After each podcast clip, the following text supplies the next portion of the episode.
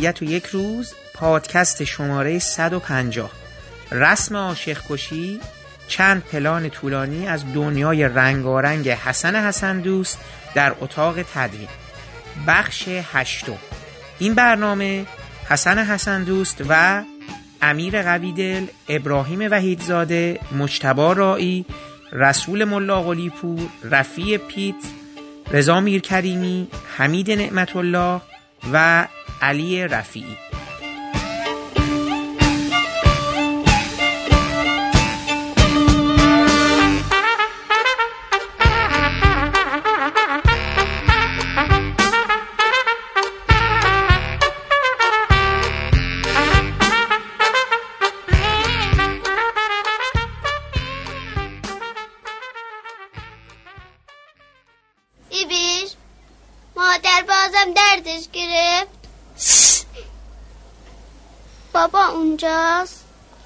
ما بابا نداریم. پسرم اینجا بمونید. بعدم بیاید خونه. خب پسرم پدرته. پدر؟ گفت بمونید. گریه می‌کنید. از خوشحالیه. پس بچه زنده است؟ پسرم است. دیدی بابا پدر شد؟ بچه ها بریم بازی کن بیا بریم دیگه. خب ماست تو چای درست کن. من بیا خودم بله. سالها بود که می‌دونستم باید کسی رو کنار چشمی خزم ملاقات کنم. اما هیچ وقت فکر نمی کردم که اون شخص یه پسر بچه باشه. وقتی تمام فکر و ذکر این پسر زیارت امامزاده است چطور میشه اونو کنار چشمه خز ملاقات کرد؟ نمی‌دونم.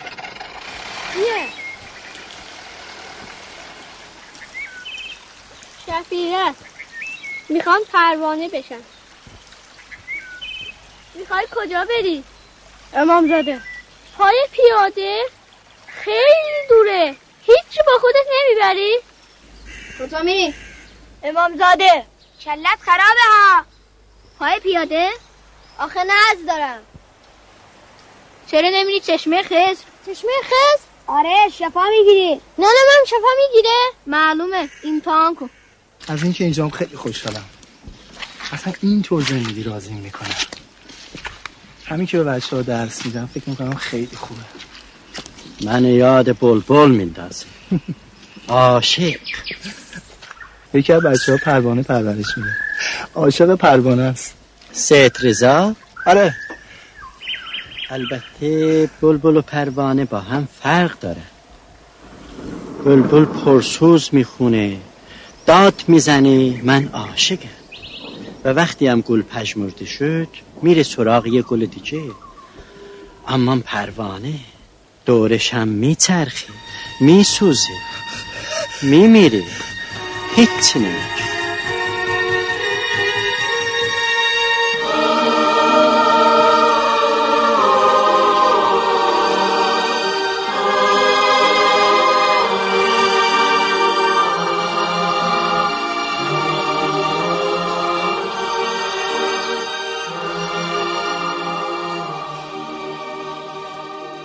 سلام.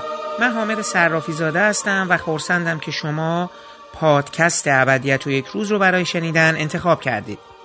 حسن حسن دوست تدوینگر چیره دست سینما ایران تا به حال مهمان چند برنامه ما بودن. و شما این بار هم شنونده بخش دیگری از صحبتهای ایشون خواهید بود. کارنامه متنوع این تدوینگر ارزنده بهانه بود که ما از ایشون بخوایم تا برای ما درباره تجربیات همراهیشون با برخی دیگر از کارگردانهای سینمای ایران صحبت کنند. و خب در این برنامه ما از ایشون خواستیم تا برای ما نگاهی داشته باشند به فیلم هایی که برای آقایان امیر قویدل، ابراهیم وحیدزاده، مشتبا رایی، رسول ملا پور، رفیع پیتز، رضا میرکردیمی، حمید نعمت الله و علی رفیعی تدوین کردند.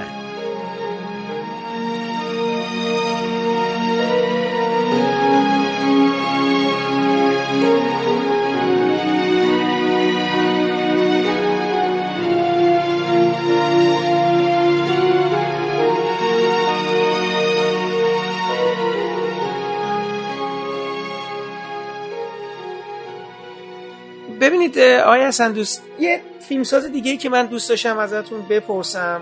بر حال در میان ما نیستن ولی شما فکر می‌کنم یه چند تا کار با ایشون انجام دادید و یکی از فیلم هایی که ایشون فکر می‌کنم اون موقع هنوز با ایشون همکاریتون رو شروع نکرده بودید فیلم ترن.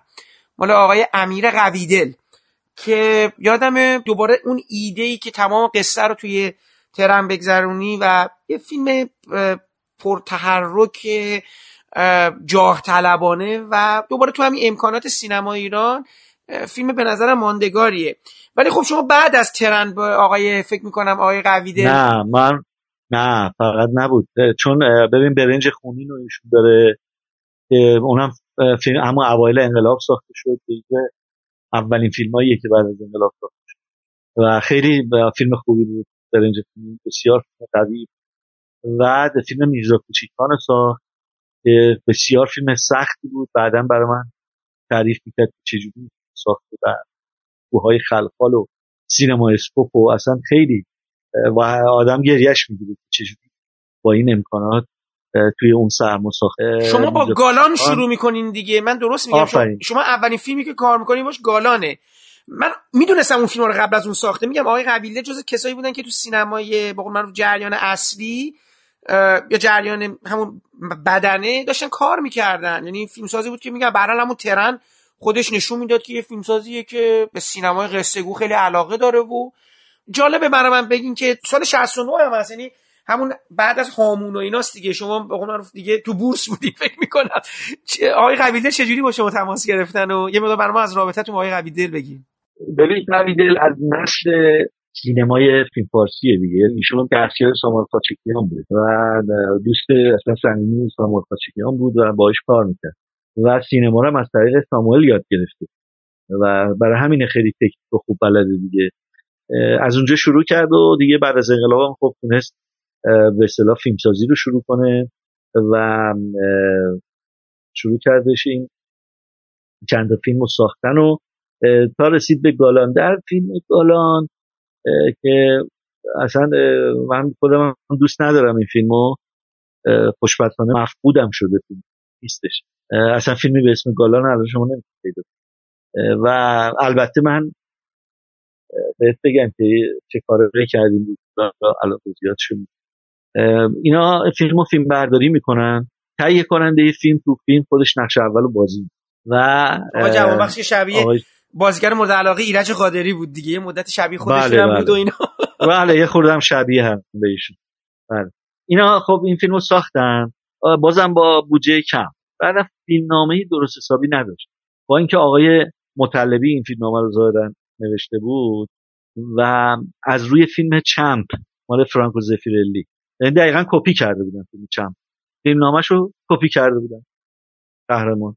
و حالا اونجا یارو بکسور اینجا مثلا سوارکار و خب فیلمنامه خیلی چیزی نداشت دیگه. مثلا موقعی که من با قبیل آشنا شدم بهش گفتم فیلمنامه رو به من بده مثلا دو تا برگه دفترچه به من یعنی اصلا فیلمنامه ای در کار نبود.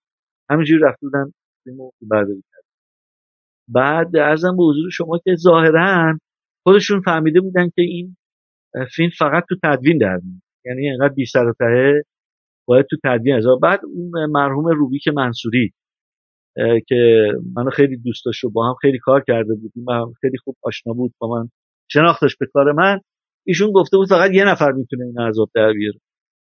گفته بودن کیه؟ گفتم فلانیه. گفتم خب بگیم بیاد. ما رو صدا کرد. ما هم رفتیم و با آقای قویدل آشنا شدیم و منم شروع کردیم حرف زدن و راجع به ترن و میزوپیچ کارو فیلم من دیده بودم. برنج خونی همه رو دیده بودم و دوست داشتم و فیلم های خوبی بودن. خب وقتی شما با یه کارگردان خوب طرفی دیگه خب نمی‌دونی که فکر می‌کنه فیلم خوبی ساخته دیگه. برای همین من قبول کردم. گفتم باشه من هستم. اومدیم و شروع کردیم. خب راشا که دیدم دیدم آه یک چیز دیگر رو پیک کرد. اصلا منطق نداره. یه چیزاییش مفقوده. یعنی یه چیزایی رو نگرفتن. اصلا این روابط در نیمده بعد بازیگرا سر جای خودش نیستن بعد این ترکمن سرا این برداری شده. بعد خود تهیه کننده نقش اول رو بازی کرده که ترکمن نیست. اصلا آدم قبول نمی‌کنه. خلاصه ما دیدیم آقا با یه فیلم فارسی طرفیم دیگه. یعنی دقیقا یه فیلم فارسی به سبک پیرز قادری و همون فیلم های قبل از انقلاب خب من دوتا کار می‌تونستم بکنم. یا می‌تونستم بگم ببخشید من نیستم. من نمی‌تونم. از این فیلم ها اصلا این فیلم ها رو دوست ندارم. بیام بیرون. اما انقدر شخصیت آقای قویدل جذاب بود برام و یه بچه باسواد سینمادان کارشو واقعا بلده و مثل یه استاد می‌دونه چجوری باید فیلم بگیره چجوری باید بذاره کجا بذاره چه کامل داره نسبت به سینما. خب این آدم رو جذب می‌کنه دیگه. بعدم دیگه از من خواهش کرده ای گفتش که من کار کردم می‌دونم هم خودم کاری نیست که من ازش راضی باشم. بیا کمک کن یه چیزی از توش در بیاریم. ما نجات پیدا کنیم. دیگه ما قبول کردیم و پذیرفتیم و رفتیم شروع کردیم. من بهش گفتم پس باید منو آزاد بذار یعنی دست منو باز بذار. بذار ببینم من چیکار می‌کنم. من شروع کردم تمام فیلمنامه فیلمو ریختم به هم. یعنی رو راشای فیلم شروع کردم فیلمنامه نوشتم. فیلمو از یه جای دیگه شروع کردم. فیلمو از جایی که شروع می‌شد شروع نکردم. فیلمو از وسط شروع کردم.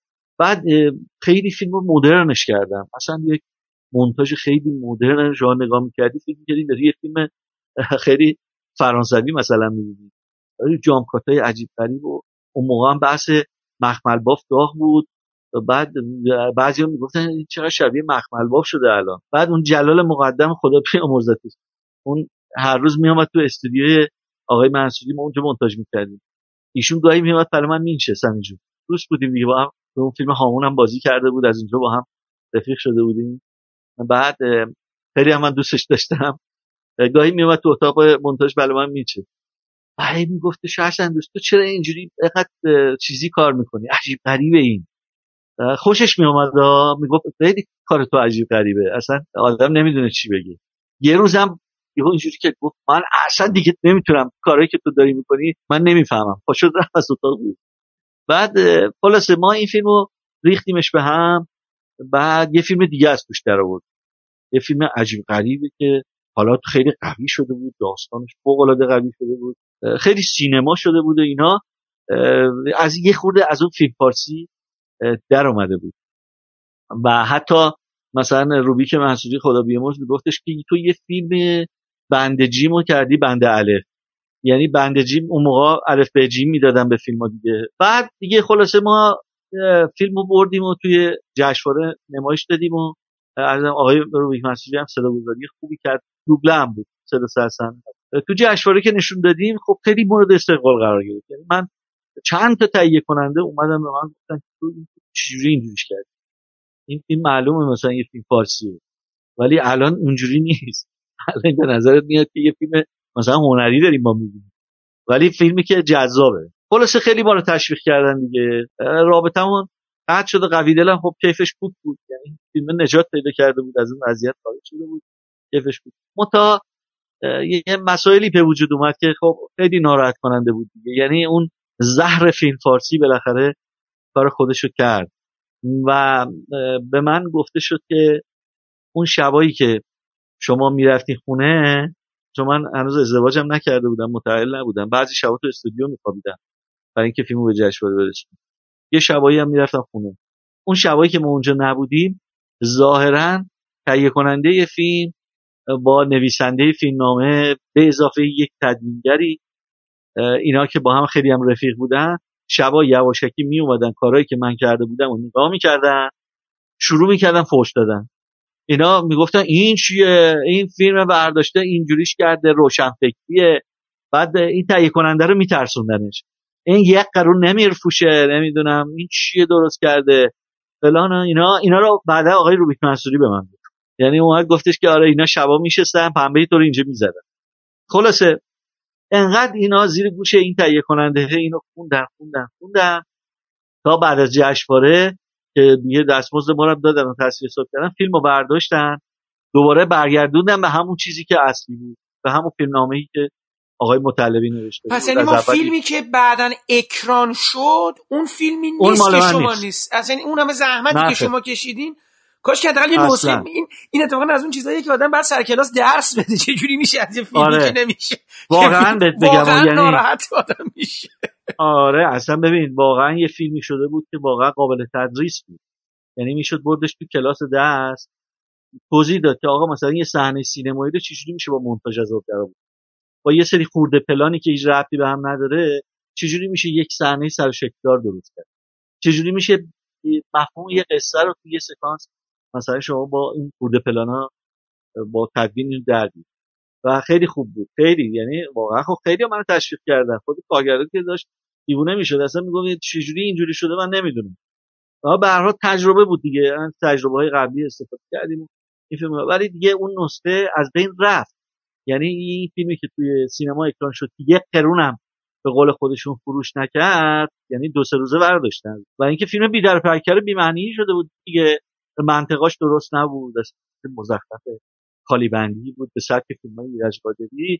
و خب معلومه یعنی چیز تکراری که از روی فیلم چمپ زفیرلی هم بلند کرده بودن نوشته بودن و ساخته بودن خب معلومه که در نمیاد. معلومه که نمیفروشه. و اینا فیلمو گرفتن و بعدم رفت تو آشغال دونی. یعنی خدا رو شکر نیستش دیگه. از بین رفته فیلم و من خیلی راضیم از این بابت. و خود قویدل هم همینجور بود. راضی بود. دیگه ما دوستیمون با آقای قویدل ادامه پیدا کرد دیگه. یعنی دیگه قویدل ما رو ول نمی‌کرد. دیگه ما مرتب همدیگه رو می‌دیدیم. روزای پنجشنبه با هم کوهنوردی می‌رفتیم هر هفته. و این قضیه چند سال ادامه داشت. یعنی ما چند سال هر هفته پنجشنبه ها با هم می‌رفتیم و خب اون سناریوهاشو برای من تعریف کرد طرحاشو برای من تعریف کرد و ما با هم رو سناریو کار می‌کردیم و دو سه تا فیلم با هم کار کردیم. بعد از فیلم گالان فکر می‌کنم که یکی فیلم بندر مهالود بله، بود اون که جایزه بله آقای غریبیان براش جایزه بهترین بازیگری رو برد. فیلم جالبی هم بود. آقای قویدل و آقای قلیزاده و آقای عبداللهی. خدا رحمتشون کنه آقای عبداللهی رو.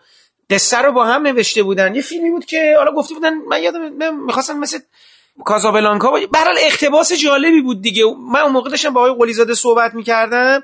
می‌گفتن اینا سه تا قصه نوشته بودن که یکی جستجو در جزیره بود. مال آیه سباغزاده شده. یه قصه یعنی می‌خواستم قصه های دوباره میگم ژانر پلیسی کارگاهی رو بیارن مثلا تو فضای ایران که این رفته بودن شمال اینو گرفته بودن. من اینجوری یادم فکر کنم انزلی بود و اینا. اون فیلم جالبی شده بود. از در به دری به تنگ آدم کاس همه اون چیزایی که یه روز باعث دلخوشی بودن حالا رنج جدیدن. همه اون چیزایی که برای به دست آوردنش عمرم و فنا کردم دلمو به درد میارم. حالا دیگه در و دیوار این خراب شده فشارم. من باید برم. باید بکنم. می‌خوام برم اون برم باز اگه هرچی سرم بیاد میگم قریبم درد درد قربته. ولی حالا اینجا تو شهر خودم تو وطنم قریبم رفتنی ها باید برن. تو چرا تو را؟ تو صاحب منصبی داری که میگن قمتو می‌خوره. دست رو دلم نظر کاس. دلم خوش است که نامم کبوتر حرم است. یه روز بر میگردم زیاد طول نمی‌کشه. اینو بهت قول میدم. اون روز تولد دوباره تو را شهر رو برات پر از نور می‌کنم. اونقدر که ماهی های دریام روز و شب و با هم اشتباه کن سلام. شب بخیر. خیس شدی؟ اما خونه است؟ نه. چیزی شده؟ نکنه نگران نازنین شدی. خوابیده. تازه خوابش بود بی خود نگرانش شدی همیشه براتون زحمت داشتم. این چه حرفیه؟ گرفتار قصه پرقصه شدم که نمی‌دونم راویش کیه. من باید امو رو ببینم. ببینم طوری شده؟ کجاست؟ این روزا شده اینو مرغ سرکنده. سر شبم می‌گفت وسایلش رو جمع کنم شاید بره سفر. سفر؟ سفر به کجا؟ باکو یا اون نباید پاش از این شهر بیرون بذاره. اگه اجازه باز کردن کارگاهش رو براش می‌گرفتیم اون که هیچ. فعلا خودشم گیره. خودش؟ خودش دیگه واسه چی؟ جنازه یه بابایی رو از جلوی کارخونه زیر قایق به گل نشسته اما از مرداب بیرون آوردن. خدا مرگم بده. جنازه کی؟ یه عرب یه جنوبی. به هر حال یه کسی که اهل اینجا نیست. خب این به پدر من چه مربوطه؟ نمی‌دونم منم گیت شدم. نکنه فکر می‌کنین که. من نه. ولی رئیسم و خیلی های دیگه. شما نباید بذارین که اونا من چی دارم که ثابت کنم؟ اگه موضوع سفرش هم که گفتی صحت داشته باشه اوضاعو خرابتر می‌کنه. صد درصد بهش زنین میشن. اون اون فقط از شما دلگیره. ناراحتی اون که فکر می‌کنه من در زندگی شخصی مهمال کردم هیچ ربطی به وضع فعلیش نداره. آخه آقا جون مهری خانمو خیلی دوست داشت. ولی اون همسر منم بود. مادر بچه منم بود. زلزله دست من نبود. یه فیلم پلیسی خیلی خوش تکنیک و خیلی پرکشش و جذاب بود. اون معمای توش در اومده بود. یعنی یه معمای پلیسی که باید در پایان باز می‌شد. این خیلی خوب توش در اومده بود. چون می‌دونی که خب خیلی سخته دیگه. به حال تو فیلم های ایرانی شما فیلم پلیسی کم می‌بینید پلیسی خوب. که مثلا حالا یه معمایی هست و این معما باید درست از آب در بیاد و آخرم حل میشه. و اینو ما در آوردیم. واقعا خوب از آب در اومد و از غذا خیلی فروش کردیم. و تهیه کنندش از بچه های آذربایجان بود و اینا مال بچه های فکر کنم ارومیه بودن و اینا خیلی راضی بودن از و من یادمه که نمایشات ویژه و فوق‌العاده توی آذربایجان گذاشتن برای فیلم. اصلا فیلم سودش رو تو آذربایجان کرد بیشتر. و خیلی درآمدزا بود و تو تهران هم خیلی خوب فروش کرد. فیلم آب رومند و خیلی پلیسی خیلی خوب و زیبایی بود و باز ما با آقای قویدل دیگه رابطه هم همینجور قویتر شد و اومدیم جلو. فیلم بعدیش چی بود؟ رخساره بوده دیگه. یه دونه رخساره رو باشه رخساره رو حتی فاصله ده ساله بین کارشون فکر می‌کنم میفته دیگه. چون بندر معالود مال هفتاد هفتاد یکه رخساره خیلی سال گذشته بود. هشتاد بود. ده سال فاصله افتاد. بله. بله همینطوره. آره ما رخساره رو کار کردیم. البته رخساره هم باز از اون فیلمایی بود که می‌تونست فیلم فارسی بشه. یعنی می‌تونست قشنگ رو لبه بود. می‌تونست یهو پرچه بره توی فیلم فارسی. ولی باز ما فکر می‌کنم کار اول شاه حسینی هم بود. یادم میاد نمی‌دونم نمی‌تونم با قاطعیت بگم. ولی اولین بار بود که من شاه حسینی می‌دیدم. یعنی هیچ فیلمی ندیده بودم و خانم میترا حجار بود که اونم جز کارهای باز اولش بود. آقای سپانلو هم بازی می‌کرد بعد از آقای سپانلو بعد از آره. بعد از شناسا نقش تقریبا نقش خودش رو بازی می‌کرد دیگه. نقش یه شاعری که پیر شده حالا منزوی شده ولی عاشق شده و اینا. و به هر حال فیلم رو نذاشتیم فیلم فارسی بشه. یعنی یه خود جدیتر بهش نگاه کردیم. فیلم بعدی نبود اون هم از اون فیلمایی بود که خیلی مخاطب پسند. یعنی اگر تو سینما هم زیاد فروش نکرد دیویدیش مثلا جزء به رده اول فروش من یادمه. چند بار چاپ کردن. چون هر دفعه چاپ می‌کردن این فروش می‌رفت دوباره باز چاپ دیگه می‌کرد اونم باز از اون فیلم های جذاب و مخاطب پسند بود و ازم به حضور شما که دیگه یک دونه فیلم بود که قرار بود با قویدل کار کنیم. سناریوش فوق العاده خوب بود. اسمش بود جهنم یخزده که از روی اون اثر فردریش دوهنمات به اسم اول از روی اون اقتباس کرده بود که آقای شانپن اینو ساخت و اون موقع که قوی دل می‌خواست اینو بسازه هنوز شامپن اینو نساخته چندین سال بعد ساخته شد. و قوی دل دنبال تهیه کننده بود. اولا که این سناریو رو خیلی با هم روش کار کرد. جهنم یخزده. و یک کارگاهی بود که می‌خواست بازنشست بشه. مطابق برای آخرین کارش می‌خواست معمای قتل یه بچه ای رو کشف کنه. و طرح فوق العاده جالبی داشت فیلمه و دویدل یک کاری که کرد رفت دنبال تهیه کننده ای در ارمنستان چون قرار بود که ساموئل خاچیکیان توش بازی کنه. یعنی یه فیلم خیلی جالبی می‌شد. نقش خودش هم بازی کنه. یعنی نقش یه کارگردانی که خیلی موفقه و کارگردان ارمنی خیلی موفقه.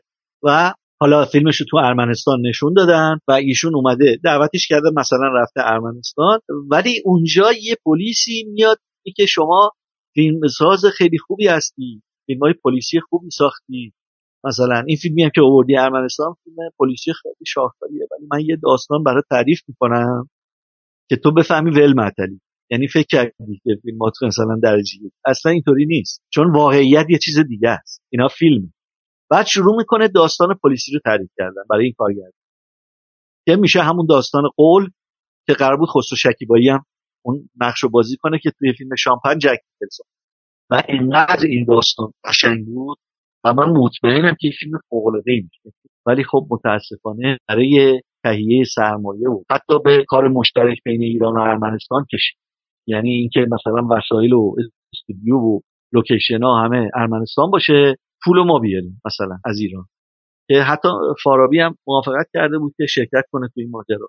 و نزدیک بود که اصلا کلید بخوره دیگه. یعنی دیگه داشتن به اصطلاح خب مربیش ها انتخاب کرده بودن لوکیشن ها رو انتخاب کرده بودن. نمی‌دونم چه اتفاقی افتاد یهو به هم خورد.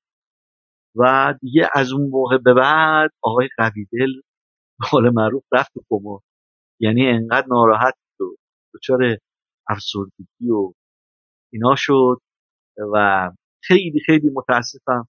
که باز یه فیلمساز خیلی خوبی آقای قویدل دچار شد. می‌تونست بهترین فیلم عمرش رو بسازه با این قول یا جهنم یخ زده. و متاسفانه چندین سالم طول کشید با این همه پیگیره و فیلم بردار فیلم قرار بود همون ارمنیه باشه که فیلم فخیم زدن هم گرفته بود. آها تاواریش رو آفرین. آره. آره یا با چیزی کار کرده بود با پاراجانوف کار کرده بود. مثلا فیلم بردار فیلم اون بود. اصلا اون داشت ساپورت می‌کرد اون و لوازم رو تهیه کرده بود افکار تهیه کرد استودیوهای ارمنستان رو برده بود نشون چیز داده بود قویدل داده بود. یه تور براش گذاشت. تمام استودیو استودیوهای بزرگی دارن و داشتن البته الان نداره و مال زمان سابق بود دیگه مال دوران کمونیست. و افخمی هم رفتش اون چیز کرد دیگه دیگه افخمی هم رفتش. روز فرشته رو طرف های ارمنستان و اینا فکر می‌کنم رفت. اصلا ایران و مدت یه مدت داشت می‌رفت ارمنستان. می‌خواستن یه کارهای چیزی بکنن دیگه یه فیلمایی بسازن. بله, بله. برای اینکه ببین اینا استودیوهای بزرگ داشتن وسایل فیلم برداری کاملی داشتن همه چی داشتن. و اینا هیچ کس کار نمی‌کرد همینجوری افتاده بود. و اینا خدا می‌خواستن اونجا تولید فیلم بشه. و خیلی استقبال کردن از قویده فیلم نامش هم پسندیده بودن و میگم دیگه تقریبا نزدیک بود کلید بخوره. چیزی نمونده بود. کلید بخوره که یادم نیست چه اتفاقی افتاد و چه مسئله پیش اومد این به هم. و دیگه قویدل دچار پریشان احوال اینا شد تا سالها نتونست کار بکنه. بعد دیگه یه سریالی رفت کار کرد که عربی هم بود سریال. به منم گفت بیا مونتاژ کن که من نتونستم برم. و دیگه بعد از اون سریال هم که گوشگی شد و به انزوا رفت و که بعدم مریض شد و خیلی جایی تاسف داره که آدمایی مثل قدیده باید این بلا سرشون بیاد. یه سیستم سینمایی افاظ بها نمیده به عواملش. یعنی همین الان ما تو خود ماها همه ماها دچار این مشکل هست. یعنی با این چهل سال تو این سینما کار کردی قدر ما رو نمی‌دونیم. یعنی می‌کنن که مثلا ماها رو بذارن کنار نیروهای جدید بیاریم تفکرات احمقانه با پسگرایانه چی بشه؟ من نمیفهم. مثلا الان ما می‌تونیم بهترین کارا رو انجام بدیم. با این تجربه که داریم بهترین فیلم رو می‌تونیم بسازیم. بهترین کارا از استانداردترین کارا رو بسازیم. یه نمونهش همین خورشید دیگه. شما همین خورشید یه فیلم استاندارده. قشنگ قابل رقابت با همه فیلم های دنیا. خب من الان باید چه کنه بیکار بشینم مثلا؟ چی بشه؟ من نمیفهم. اگه تولید نبود تابیده بود مثلا من می‌گفتم مشکلی نداره. همه بیکاری ولی دلیلی نداره. من یه آدمی مثل من که همه تجربه داره یه آدمی مثل مرجوی چرا باید تو خونه بشین یه آدمی مثل قطبی چرا باید الان تو خونه باشه؟ چه یه آدمی مثل خسرو معصومی چرا الان تو خونه بشینه؟ زانوی غم به بغلی. و امثالی مثل آدمای این چنینی زیاد ما داریم که آدمای فوق العاده با تجربه و فهیمی هستن سینما شناس هستن. اینا نباید کار کنن. میشینن خونه بعد یه سری از جوون تازه کار که با رانت دولتی دارن کار می‌کنن و با پول دولت دارن کار می‌کنن اینا مثلا یه فیلم های آنچنانی چیزی می‌سازن که به دردی هم نمی‌خوره. نه چی داره نه چیز داره. مثلا معلوم واسه چی دارن اینا رو می‌سازن. و این سینما سینما شکست خورده و به زودی سقوط خواهد کرد. مطمئن هستم اگر اینجوری پیش بره. ولی هر وقت بخوان از ما استفاده کنن من آماده پیش دارم در واقع کمک بکنم ما آماده پیش داریم کمک کنیم. این سینما رو ثابت پایدار نگه داریم نذاریم حیفه. چهل سال زحمت کشیدن یه آدمایی اومدن. قبل از ما یک گروهی عظیمی.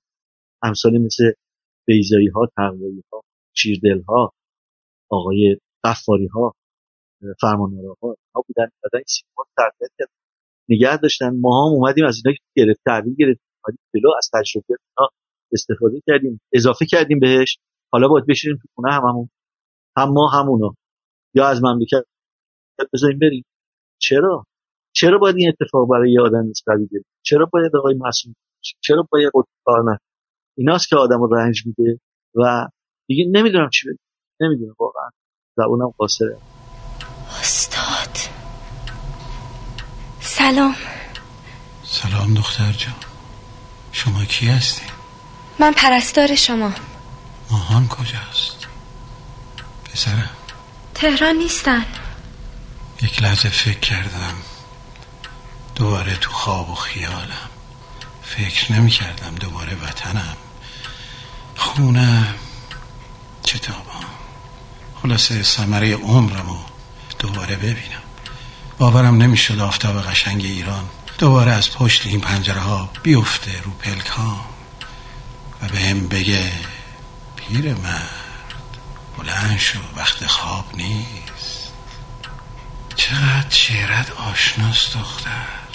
انگار همه عمر جلوی چشمم بودی. اسمت چیه؟ نگفتی به رخساره.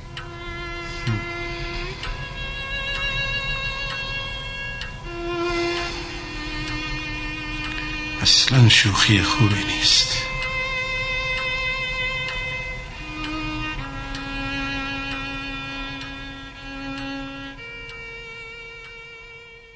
آقای حسن دوست گفتیم برای شما آقای عبیدل یه چیزایی از مصائبش سر ساخت میرزا کوچی خان گفت. چون جالبه همون همزمان هم داشت تلویزیون میرزا کوچی خان می ساخت و بعد دوباره همین میرزا کوچی خان چون این فیلم برایشون هم خیلی طولانی شد.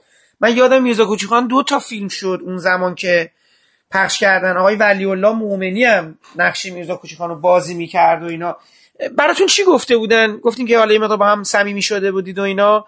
گفتین که یه مقدار مورد مصاحب ساخته اونم براتون گفته بودن. چون اون یه فیلم big production بود دیگه. یعنی تولید خیلی عظیمی و پرخرجی می‌خواست. چون صحنه های جنگ و جدال داشت صحنه تو برف کوهستان و لشکرکشی و توپ و تفنگ و این چیزا داشت و خب این امکانات ضعیف بود برای قویدل یعنی امکانات رو زیاد نتونست بودن براش تهیه کنن. و این با بدبختی اینو ساخت. اولا وقفه تو فیلم برداریش افتاده بود. بعد ثانیا فیلم طولانی شد. یعنی time ش بالا رفت مرحوم امامی هم مونتاژ کرده بود که چه مونتاژ خوبی هم کرده بود. و فیلم مجبور شدن دو قسمتش کنن. یعنی گفتن حالا که خب time ش هم زیاد شده اینو میکنیمش دو تا فیلم که حداقل دو تا اکران داشته باشیم شاید پولش هم در بیاد مثلا. خب بعدم هنوز سریال میرزا کوچیک افخمی ساخته نشده بود. این مال قبل از اون مال 62 بله 63 بله درست میفرمایید بله. دقیقاً. این مال خیلی قبلتر از اونه و خیلی به نظر من قویدل آدم پر دل و جرأتی بود. یعنی می‌شد کارهای پر ریسک رو بهش داد. کاملا می‌تونست از در بیاره. یعنی یا آدمی بود که می‌تونست فیلمایی که سیای لشکر زیاد داره مثلا کنترل کنه قشنگ کارگرده. پشت تکنیک خیلی خوب. می‌تونست فیلم های تاریخی خیلی خوب بسازه و می‌تونست مثلا اگه بودجه خوب در اختیارش داشتن من می‌دونم بهترین فیلم ها رو بده مطمئنم اینو و حیفم یعنی واقعا ناراحتم از این قضیه که این آدم همیشه دنبال تهیه کننده و بیشتر خب تو بخش خصوصی البته کار می‌کنه دولتی نداره. و خب بخش خصوصی خیلی سخت کار هیچ کدوم از این جوانایی که الان دارن کار می‌کنن اگه هیچ کدوم نمی‌تونن اصلا نمی‌تونن تواناییشو ندارن. ولی یه آدمی مثل قبیده توی اون بخش خصوصی بزرگ شده بود. یعنی تو سیستم سرقلاب بزرگ کنار دست سامان خاشه بود. یاد به چی کار می‌تونه بکنه؟ با امکانات کم با امکانات زیاد چجوری میشه کار؟ همه رو بلد بود و می‌شد آدم کارهای پر زحمت پر ریسک رو بهش بده. حتی اون سریال میرزا کوچیکان تلویزیون هم می‌تونست قویدل کار کنه. یعنی اگر اون امکانات در اختیار قویدل بود می‌تونست بهترین سریال از اون در بیاره. کم و کسی از چیزی که الان هست نداره. می‌تونست خیلی شاید هم بهتر از اونم می‌تونست و بلد بود چیکار به هر حال حیف شدن دیگه. اینا سوختن. حقشون ادا نشد. متاسف. و منتقدام اون دوست که باید شاید نحسد به نظرم همون ترن نشون میده ایشون چقدر توانایی داشتن. به حال اون ایده خیلی جاه طلبانه است. میگم دیگه بعد یه فیلم پر حرکت و حالا جالب بود داشتم نگاه می‌کردم که کی تدوینش کرده. اینجوری که زدن زده یوسف رضا فراهانی. من نمی‌شناسم آقای فراهانی. اصلا نمی‌دونم چه کارایی کدوم فیلمو؟ همین فیلم ترنو. نه ترن آقای زنباف کار کرده. زنباف کار کرده. پس آجا ببینم چرا نمی‌دونم چرا به اسم چیزی اینجا زدن توی اون. بعد درست ترن آقای زنباف از بهترین کارهای آقای زنباف. یعنی کار خیلی قشنگ کرده تدوین خیلی خوبی داره. یعنی قشنگ در آورده فیلم ها عذاب در آورده مشخصه. تو تدوین در توی پوسترش زده تدوین حسین زنباف بله بله بله. فیلم بردارش هم آقای هیدری بود فرج هیدری بود و اون کار خیلی خوبیه. خیلی میگم از اون کارهای از اون کارهای سخت اونم یعنی کار هر کسی نیست. یعنی یه فیلمی که یه قطاری که در حال حرکت هست باید شما فیلم برداری کنی و اون ماجراهایی اتفاق میفته همزمان میشه با ماجرای انقلاب و خیلی خوب در آورده بود. واقعا آدم کیف کرد سینمای ما چقدر توانایی داره. با همین امکانات ضعیف. بعضی صحنه‌هاش ماکت بود و ماکت ها خوب نشده بود. یعنی لو می‌رفت. ولی الان اگر بود خب مثلا سیستم های جدید سیتیا و مسلما بهتر میشه آخرین بار اختار می‌کنم. خسته نباش. خیلی ممنون. سلامت باشی. اگه در باز نکنیم میشکنمش ما داریم میایم بیرون. کسی از جاش تکون نخوره وگرنه شلیک می‌کنه. برین کنار. این کنار وگرنه شلیک می‌کنه. حالا باید ببینیم این دست عجیب و حادثه ساز چه قصدی داره و چه کار می‌خواد بکنه. دست مسلح بهرام شیرازی رو تهدید کنان به ایوان بیمارستان کشونده. من تو دست چپش کاغذی می‌بینم که نمی‌دونم برای چه منظوریه شنوندگان عزیز بهتره من ساکت بمونم. داشت و دستم نوشته. بعضم خواسته که براتون بخونم. مثلا حالا میکروفون رو باز می‌ذارم تا خودتون حرفاشو گوش کنید. ما نگهبانان نیکی و راستی ارزش های انسانی را پاس میداریم و از هرچه زشتی و زشت است پرهیز می‌کنیم. ما ایمان داریم که تا جهان باقی است عشق و مهربانی و نور جاودانه خواهد ماند و همه کسانی که دریچه دلشان را به سوی روشنایی بگشایند با ما هماواز خواهند شد. و سرود همیشه سبز ما را هرچه پرشورتر در گستره گیتی تنین انداز خواهند ساخت.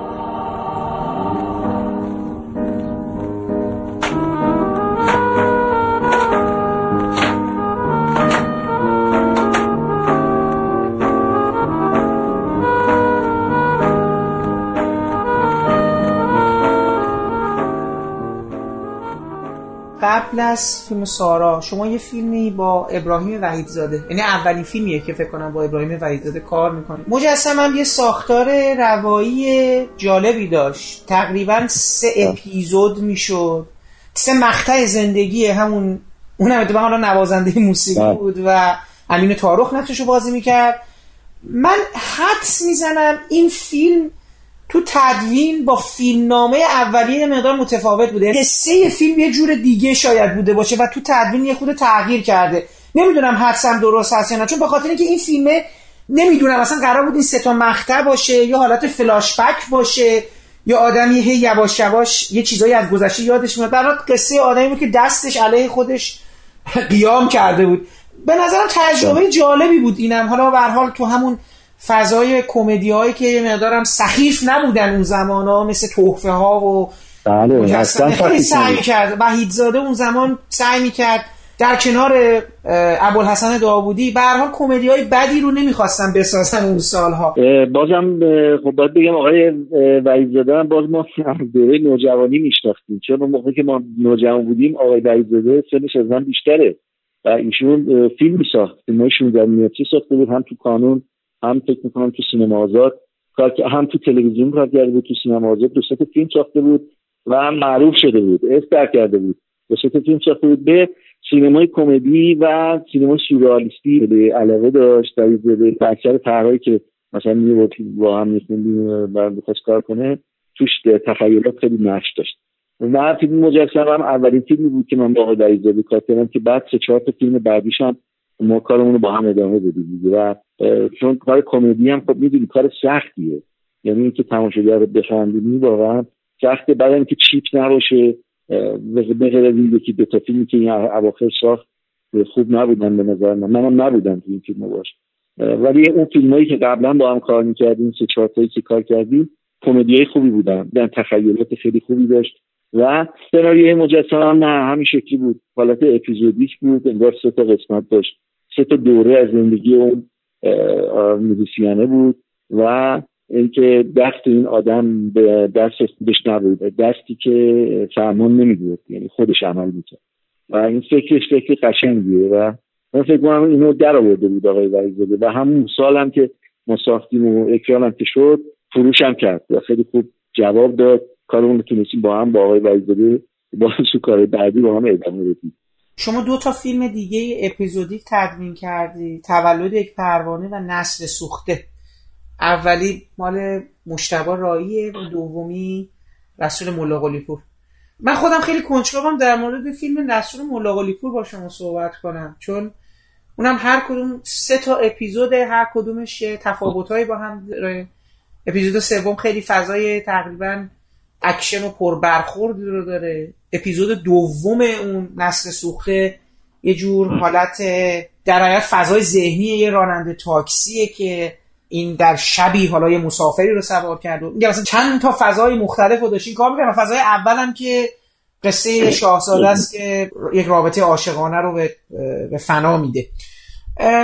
من دوست دارم در مورد کار با آقای ملاقلی پورم یه مقدار برای ما صحبت کنید. بفرمایید. خواهش می‌کنم. دیگه هم اولین تجربه من با مشتبه راییه و به اولین کاری است که به عنوان کارگردان مشتبه رایی مطرح شد توش. یعنی به نظر می‌رسه که فیلم اولشه ولی اینطور نبود. قبلش سه تا فیلم ساخته بود و که خودش هم منتاج کرده بود و فیلم های مطرحی نبودن این در واقع مشتبه با تولدی پروانه مطرح شد. حتی برای چند هم انتخاب شده بود تو جشن تو بخش مسابقه داره.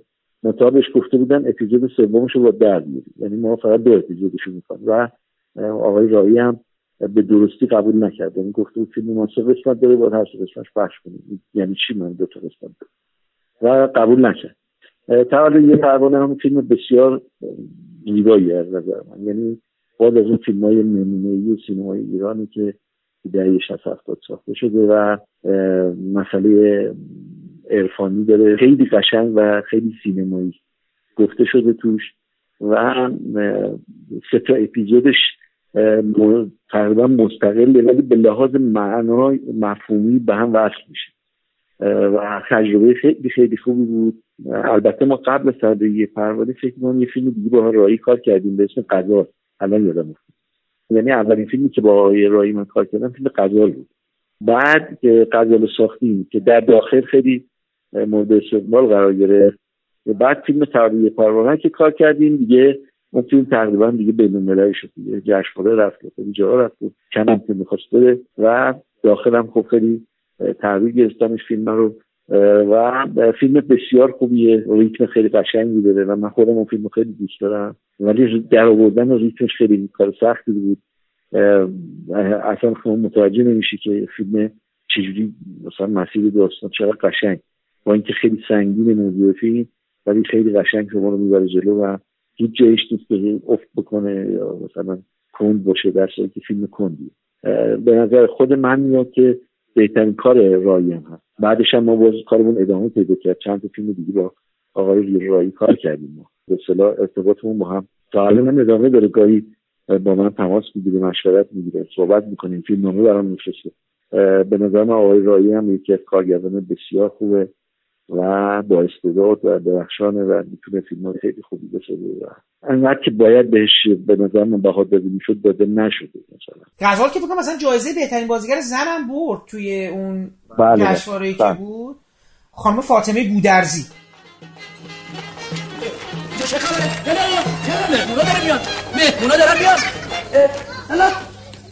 با اسایی که به نظر می رسید از چوب یکی از قدیمی ترین درخت های بی سمر ساخته شده از فله ها سرازیر می شد صدای اساش رو که می شنیدی به یاد سنگی می افتادی که پس از سقوط از یک دره عمیق به صخره ها برخورد کنه و صدای متلاشی شدنش توی عمق دره بپیچه.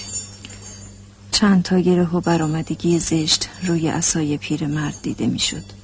که هیچ وقت معلوم نشد چرا به فکر کندن اونها نیفتاده بود. اومدن آقا بزرگ. از دور دیدمشون. بیان قدمشون رو چشم. آها یقدس. بله آقا جون. شربت آماده کن. می‌خواستم برون باشون سلام علیک کنم امنیار رسیدن. من فرار کردم ولی اونا فرار نکردن. نمیترسیدن خیلی کلا پهلوی داشتم. سلام علیکم با هم کردن. اتفاقا جالب بود. اگر اون پختگی رو که در غزال و اتفاقا تولد پروانه اپیزود یک و اپیزود دو اپیزود سه یه مقدار یادآور اون فضای هدایتی حمایتی دهه 60 بود. می‌گفتن که فیلم های معناگرا و اینا ولی حالا اون اصلا مهم نیست. ولی فیلم خودش جالب بود. من یادمه که تو سینما نشستم احساس کردم یه فیلم نوعی رو دیدم.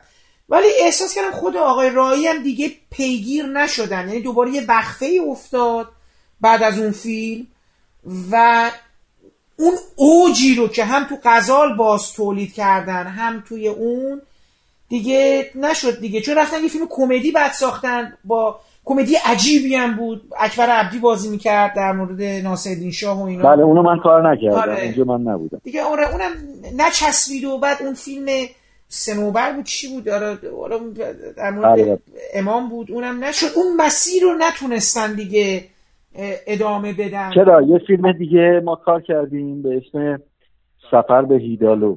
آره. این فیلم نمایش داده نمیشه. یعنی در در واقع توقیف شده.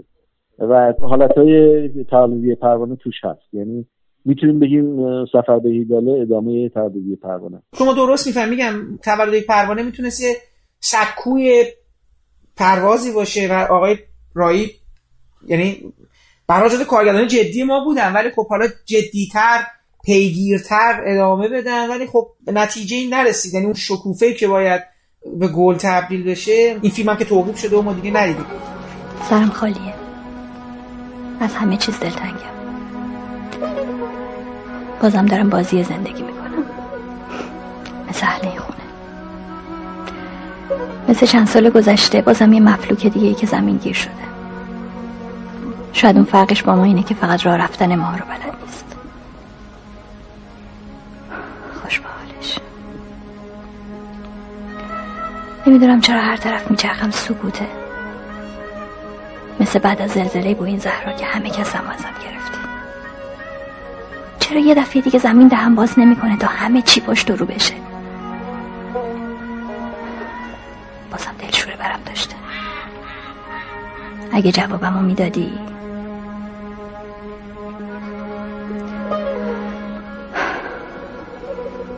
با من حرف بزن. به من نگاه کن. تو چشام. همون جوری که من بهت ظلم می‌زنم. اگه به خاکت میفتم از رو عشق نه از رو ترس. من فقط از خشمت میترسم. دوست دارم. نواس این که قادری ناظری. تو هم یه ذره منو دوست داشته باش. همونطوری که همه رو داری. می‌دونی که بدون تو هیچی نیستم. با من حرف بزن. حرف. مولا پور خیلی جالبه. سر نسل سوخته با یه مفهومی به نظرم یه مدتی درگیر شده بود آیه حسن دوست. مفهوم زمان بود.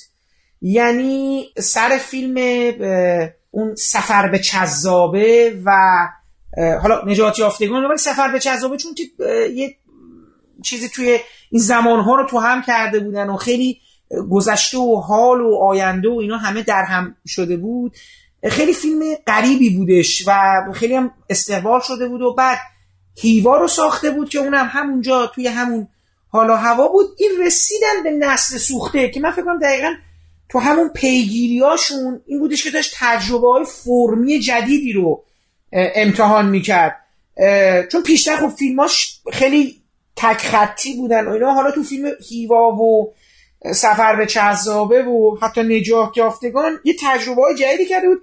و حالا رسیده بود به نسل سوخته. یعنی تو نسل سوخته می‌خواست یک دوباره خودش از نوع احیا کنه یه شیوه جدیدی رو به کار بره و این اصلا اپیزودیک کردن اون قصه هم خیلی جذاب بود که اتفاقا دوباره که فیلم خوبه شد. به خصوص اپیزود دوم. یعنی اونی که آتیلا پسیانی بازی می‌کرد به عنوان راننده تاکسی و اینا. دوست دارم مواجهه خودتون رو با فیلم برای ما بگید. خب ببینید آقای ملقلی پور به عنوان فیلمساز فیلم های دفاع مقدس معروف بود دیگه. یعنی بیشتر فیلم های جنگی کار می‌کرد و واقعا هم خیلی خوب بود. یعنی خوب در میورد این صحنه های جنگ و اینا رو به نظر من خیلی قشنگ در میورد یکی دو تا از کاراش واقعا عالیه. نمونه نداره. و تو این طول سال هم این مرتب خب ما هم دیگه زیاد می‌دیدیم دیگه. معمولا فیلمی که میساختیم مثلا یه جا منتاج می‌کردیم. یه جایی بود که تو فارابی ده تا میز منتاج بود ما هم هم دیگه رو هر روز می‌دیدیم. همیشه به هم می‌گفت تو باید دیگه فیلم با من با هم کار کن چرا تو هیچ وقت منو تحویل نمیدی؟ چرا هیچ وقت چیز نمی‌کنی؟ راستش بخوای نمی‌دونم احساس می‌کردم نمی‌تونم باش مچ بشم. احساس می‌کردم با روحیتش جور نیستم. برای همین هی از دستش در می‌رفتم. هر هر وقت پیشنهاد می‌داد یه بهانه پیدا می‌کردم از ازش در ولی دیگه سر نفس سوخته خفته ما رو گرفت. دیگه یه سناریو به من داد. من دیدم سناریوی بعد نیست. یعنی سناریویی که شاید بشه از توش فیلم خوب در آورد.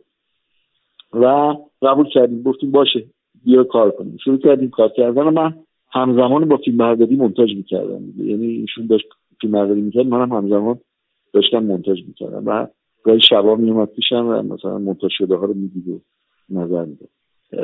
مطمئن ببین فیلم مرس سوخته توی روحیه من نیستش. یعنی من زیاد دوست ندارم فیلم. اولا که فیلم تغییر کرد. یعنی اون سناریویی که به من داد عین اون ساخته نشد. به خصوص اپیزود سومش. اپیزود سومش خیلی بهش به صلاح حالا نمی‌دونم چجوری شد که خیلی تغییر کرد. فیلمنامه خیلی عوض شد و اون چیزی که به من داده بود نبود. چون اون خیلی خوب بود. اون سناریو سناریو تکان دهنده ای بود. ولی من وقتی که این ساخت به خصوص اپیزود سومش الان خیلی نامفهومه. یعنی آدم نمی‌فهمه این روابط رو. برای اینکه یه چیزایی توش نیست دیگه یه چیزایی حذف شده نگرفته یا نمی‌دونم مثلا تغییر داده بود. و من دوست نداشتم اپیزود سوم. اپیزودی است که نامفهومه. این تکلیف کارگردانم روشن نیست اصلا نظرش چیه. ولی اپیزود یکش که تاریخی بود مربوط تاریخ و قاجاری و نبود که اپیزود خوبی بود. اپیزود دوش هم اون راننده بود که خیلی خوب بود. خیلی اجتماعی و خیلی قشنگ ساخته شده بود به نظر من. ولی اپیزود سومش متاسفانه خوب از در نیومده و اشکالش هم از فیلمنامه بود. و نتونست در دیگه و منم ناراضی بودم. و به خودش هم گفته بودم. دوست ندارم این اپیزود سومش ولی به هر حال رابطه ما هم قطع شد دیگه. بعد از اون یکی دو تا فیلم هم ساخت من نبودم دیگه. یعنی در واقع خودش هم فهمید که روحیات اون به هم نمی‌خوره. نمی‌تونیم مثلا در کنار هم نمی‌تونیم با هم کار بکنیم. و برای همین دیگه تجربه ادامه پیدا نکرد. ما کارهایی که کردی این در واقع من فیلمایی که کار کردم با اکثر کارگردانایی که کار کردم ادامه دادیم. با هم کار کردیم رفتیم جلو. مثل طالبی مثل مجیدی آقای مرچی آقای خاتمی آقای وحید زاده آقای خسرو معصومی آقای ابوالحسن داوودی وحید موساییان. اینا کارگردانی هستن که خب همه کارشون اکثرا من کردم با هم کار کردیم هنوز هم با هم رابطه داریم کار می‌کنیم. ولی با رسول ملاقالی پور مرحوم نتونستن مچ بشن دیگه. یعنی با هم دور نبودیم و فکر هم درست بود از طرف روحیاتمون به هم نمی‌خوره. یعنی روحیاتتون به هم نمی‌خوره؟ یعنی مثلا خب حالا من خودم با ملاقالی پور چند جلسه گفتگو داشتم موقعی که ایران بودم. آقای ملاقالی پور دو سه بار دیده بودم های حسن دوست و یه ادبیات خاصی داشت. یه چیزایی تو جمع به ما میگه. خیلی با مزگی های خاصی داشت و در این حال یه زبان تندی داشت یه دفعه شورانگیز می‌شدن یه دفعه می‌رفت تو شکم خیلی چیز بود. این نکاتش بود که بین شما فاصله مینداخت اصلا کلا نگاهش به جهان بود و یه مقدار آدم عجیب غریبی بود دیگه. اینم یه قرابت خاص خودشو داشت. این بود که بین شما فاصله مینداخت اصلا نه نگاهتون به سینما هم خیلی با هم تفاوت داشت و کلا فیلم سازی و اینا. چون وقتی مثلا میگین که دیگه نمی‌تونستیم بریم جلو برام جالبه که یعنی من روحی لطیف و شاعرانه دارم. و اکثر فیلم هم که کار کردم توی این فیلم ها مشهوده. روحیه آقای ملاقی پور اصلا لطیف و شاعرانه نبود. یعنی دقیقا ضدش بود. و اکثر فیلم هم که من کار کرده بودم و زیاد دوست نداشت. مثلا رو چرا دوست داشت مثلا؟ ولی خیلی از اون فیلم ها رو مثل تربیه پروانه می‌دونم مثلا دوست نداشت خوشش نمی‌دونم در شکل من عاشق تربیه پروانه. و خب این روحیاتش اصلا به من نمی‌خورد. اصلا طرز فکرش طرز نگاهش نحوه صحبت کردنش نوع سینمایی که دوست داشت چیزایی بود که من نمیپسندیدم. می‌دونی؟ مثلا من عاشق شهید سالسم اصلا مرید شهید سالسم در که مولا پور اصلا متنفر از شهید سالس اصلا خوشش نمیاد. مثلا سینما نمی‌دونه خب روحیات اون اصلا متضاد هم بود. برای, برای همین حس می‌کردم نمی‌تونه اون نسل سوختم توش یه چیزایی بود حس کردم شاید بشه. شاید بشه یه خود لطیفش کرده چیز خوبی از توش در آورد. خیلی هم تلاشمو کردم واقعا. خیلی تلاشمو کردم. یه جایی هم خوب بود. مثل همون اپیزود دوم که میگی. اپیزود دوم آره یه خود لطیف تر ولی خب نشد دیگه. متاسفانه خودش هم متوجه شد که نمیشه. جو در نمیدیم با هم. منم یه آدمی هستم که به اصطلاح هر فیلمی کار نمی‌کنم دیگه. یعنی انتخاب می‌کنم. جزو روش کارانه که کارامون انتخاب می‌کنم و دوست ندارم هر فیلمی کار کنم. اگه دوست دارم فیلم باشه ارتباط برقرار کنم. به خاطر پول مثلا نباشه. business نمی‌خوام بکنم. من اکثر تردیده ها بیزینس من هستم. یا بیزینس من هستم. اونا business می‌کنن. چون سالی ده تا فیلم مونتاژ می‌کنن. من اصلا اعتقادی ندارم. اصلا معتقدم نمیشه بیشتر از دو تا فیلم کار کرد. بیشتر از دو تا فیلم نمیشه منتج کرد. چطور ممکنه یک تردیداری هشت تا ده تا فیلم در سال کار کنه؟ این معلومه که داره بیزینس می‌کنه دیگه. یعنی توتون توتون میچسبونه میره. و برایش مهم هم نیست فیلم ها چیه اصلا. حالا اگه موفقیت هم کسب کرد فیلم که چه بهتر باشه. ولی من اصلا این دیدگاه ندارم. اصلا از اولم نداشتم. و از روز اول که وارد این حرفه شدم سعی کردم که راه هم جدا کنم از این نوع کار یعنی بیزینس من نشم. و یکی دو تا نصیحت هم درس هم از آقای منجوری گرفتم. آقای منجوری همیشه من میگفتش که اصلا نیست هر فیلمی کار نکن. بعد یکی از نصیحتش بود. دوم با هر کسی کار نکن. این نصیحت دوم. نصیحت سوم پولشو بگیر. یعنی دستمزد تو همیشه بگیر. یه دستمزد خوب بگیر. چون فکر تو مهمه. اینکه چه عملیاتی رو فیلم انجام میدی مهم نیست. اینکه چقدر فکر داری رو فیلم می‌ذاری و تجربات دست رو فیلم می‌ذاری این اهمیت داره پولشو بگیر. و این این ستا درس همیشه بوده. همرام بوده. و اجراش کردم. تا حالا هم همینجوری ادامه دادم و اجرا کردم. و موفق بوده.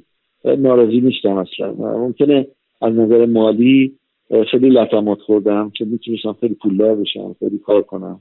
پول در بیارم. ولی نکردم دیگه. دنبال پول نرفتم و سعی کردم کارامو انتخاب کنم و تقریبا می‌تونم افتخار کنم که 90 درصد کارام کارهای درست حسابیه یعنی همشون یا جوایز بین المللی برده بهترین جوایز بین المللی برده همشون. و افتخارم این هست که اسمم روی فیلم ها هست. در کنار اون کارگردان ها بودن. و روی فیلم های هست. و در درصد هم بالاخره شما می‌دونید کارهای یه کارگردان شما همین کاراشون نمی‌تونه تاپ باشه. همین فرض کنید جان فورد. اگر جان فورد که مثلا بزرگترین فیلمساز به نظر من میگه در واقع می‌تونیم بگیم یکی از مخترعین سینماست. ولی جان فورد کنار اون شاهکارهایی که داره مثل مرد آرام و جویندگان مردی که لیبرتی والانس کشت و اون در این چرا سرزید خیلی فیلم های شاهکار داره. کنارش یه فیلم های متوسط هم داره مثل ویویلی مثل تمام شهر حرف می‌زند مثل تبرهای محاک اینا فیلم های متوسطه این لازم نیست که هم کارگردان همین فیلم تاپ باشه که. همین توی کارنامهش چند تا فیلم خوب داشته باشه کافیه. در واقع اون ده درصد هم تو کار من ممکنه دیده بشه. ممکنه منم یه فیلمایی کار کردم که زیاد خودم هم ازش راضی نیستم. به عنوان یه فیلم ها نه اینکه تدوینش بد باشه. حتما تدوینای خوبی داره. چون تمام تلاشمو کردم بهترین کارم انجام ولی خب فیلم در نمیاد دیگه. همیشه اینطوری نیست باید فیلمنامهش خوب باشه باید وضع تولید جوری باشه که فیلم درست پیشرفته باشه. و خیلی عوامل دیگه ممکنه رو فیلم اثر گذاشته باشه که فقط وابسته به تدوین نیست. و اینه که خب من همیشه سعی کردم که با کارگردانی که به این نزدیکترن کار کنم با موضوعات یا سناریوهایی که می‌خونم مثلا اسم کنم اینا می‌تونه فیلم خوبی از در بیاد به کار کنم. یا با آدمایی که حس می‌کنم اینا رویاتشون به من نزدیکتره با کار کنم برای همینه که تعداد کارگردانی که کار کردم خیلی محدوده. یا آدمای حرفه‌ای. محدود یا جوون ها شما با جوون ها خیلی کار می‌کنم و نه که کار اولشونه به خصوص اول یا دوم از این فیلم زیاد دارم تو کارنامه و اینکه کمک می‌کنم به جوون ها که فیلمشون خوب از در و شاید بعضی از همین کارگردان های حرفه‌ای هم کارهای اول دومشون رو به خود من کردن اومدن جلو دیگه. با هم اومدیم جلو. بنویس! هرچی دلت می‌خواد بنویس. پسر معمار باشی الدنگ این همه سال خودتو در بودی اون مشمرده که پدستک. ما رو دیدی از سر زوگ افتادی. بهت امر می‌کنم بنویس. می‌خوام ببینم این افت این هرون لقمه دیگه چی بهت گفته؟ ها؟ به به. تشریف آوردند. ملکه باب و شفا. قدم رنج نمودید به چشمان بی فروغ ما. بنویس پدستک اومد اومد قوت دستت. حاجه حاجه. بشکن ستاره افسونگر. شاید اینجوری نطق جارچی ما باز بشه. خب راجب همدم الملوک سوگلی ما حس کنجکاویت برطرف شد. هیچ وقت برای من مهم نبوده که راجب شما یک کسی چیزی بخوام بدونم. پس اجنه وادارش کرده اینا بنویسه ها؟ بله من پسردار نمی شدم آخری هم که بدونیم اومد دختر بود.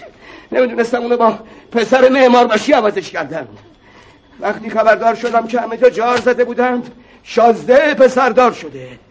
اینجا رو بخونید. من گم شده بودم. تو مرا به خودم آوردی. تو به من زندگانی دادی. من افت را دوست دارم. او به من گفت مادر که بود و چرا پدر شازده معمار باشی را از بالای داربست بالگت به پایین پرتاب کرد؟ دیگه چی بهت گفته باب و شفا؟ تو پیش از اینکه پرستار باشی ساهره ای. ساهره. اگه ساهره بودم که وضعم این نمی‌شد. آدما نون لیاقتشونو می‌خورن. که برای من عجیبه. شما چطور نمی‌تونیم ببینین که اون می‌تونه بنویسه حرف بزنه یا حتی اگه کمکش کنیم را بره؟ پسر شما نیست انسان که هست. من آقا. حاجه با آدم های نمک به حروم چیکار می‌کنن؟ مردا رو می‌زنن جلوی توپ. سنارم از پشتمون میپزم پایین.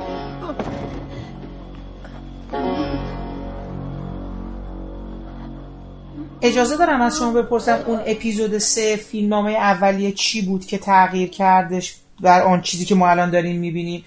چون چیزی که من یادمه سیامک انصاری نقش یه جوانی بود که ما میبینیمش توی اپیزود دو. اینو پرتش می‌کنن بیرون بغل همون پمپ بنزینه.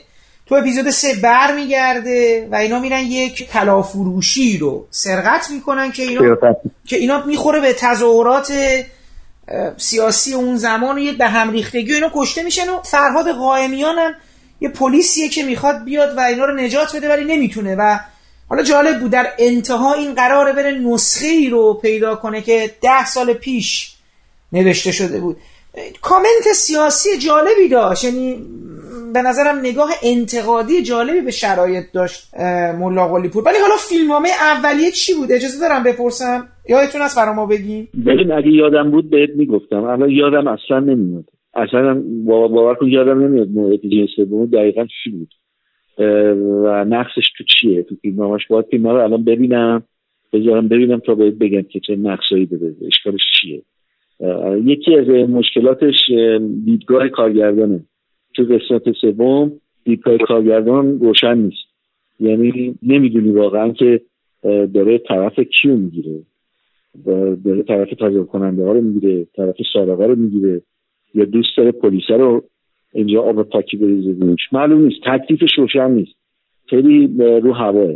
در که تو فیلمنامه این گونه نبوده. من الان چیزی که به یاد دارم اینه. که تو فیلمنامه تکلیف روشن بود. یعنی جهتگیری داشت کاملا. ولی توی الان توی فیلم این جهتگیری نیست. به خصوص اپیزود سه. جدگیری نداره. شما نمی‌بینید که کارگردان داره از دید کی می‌بینه این ماجرا رو. بالاخره تو باید به کی حق بدی؟ کی حق داره اینجا؟ کی خوبه کی بده؟ نمی‌بینی اینا هم برمیگرده البته به تفکرات به چه می‌دونم نگاه کارگردان به دنیا به سیاست به ایدئولوژیش.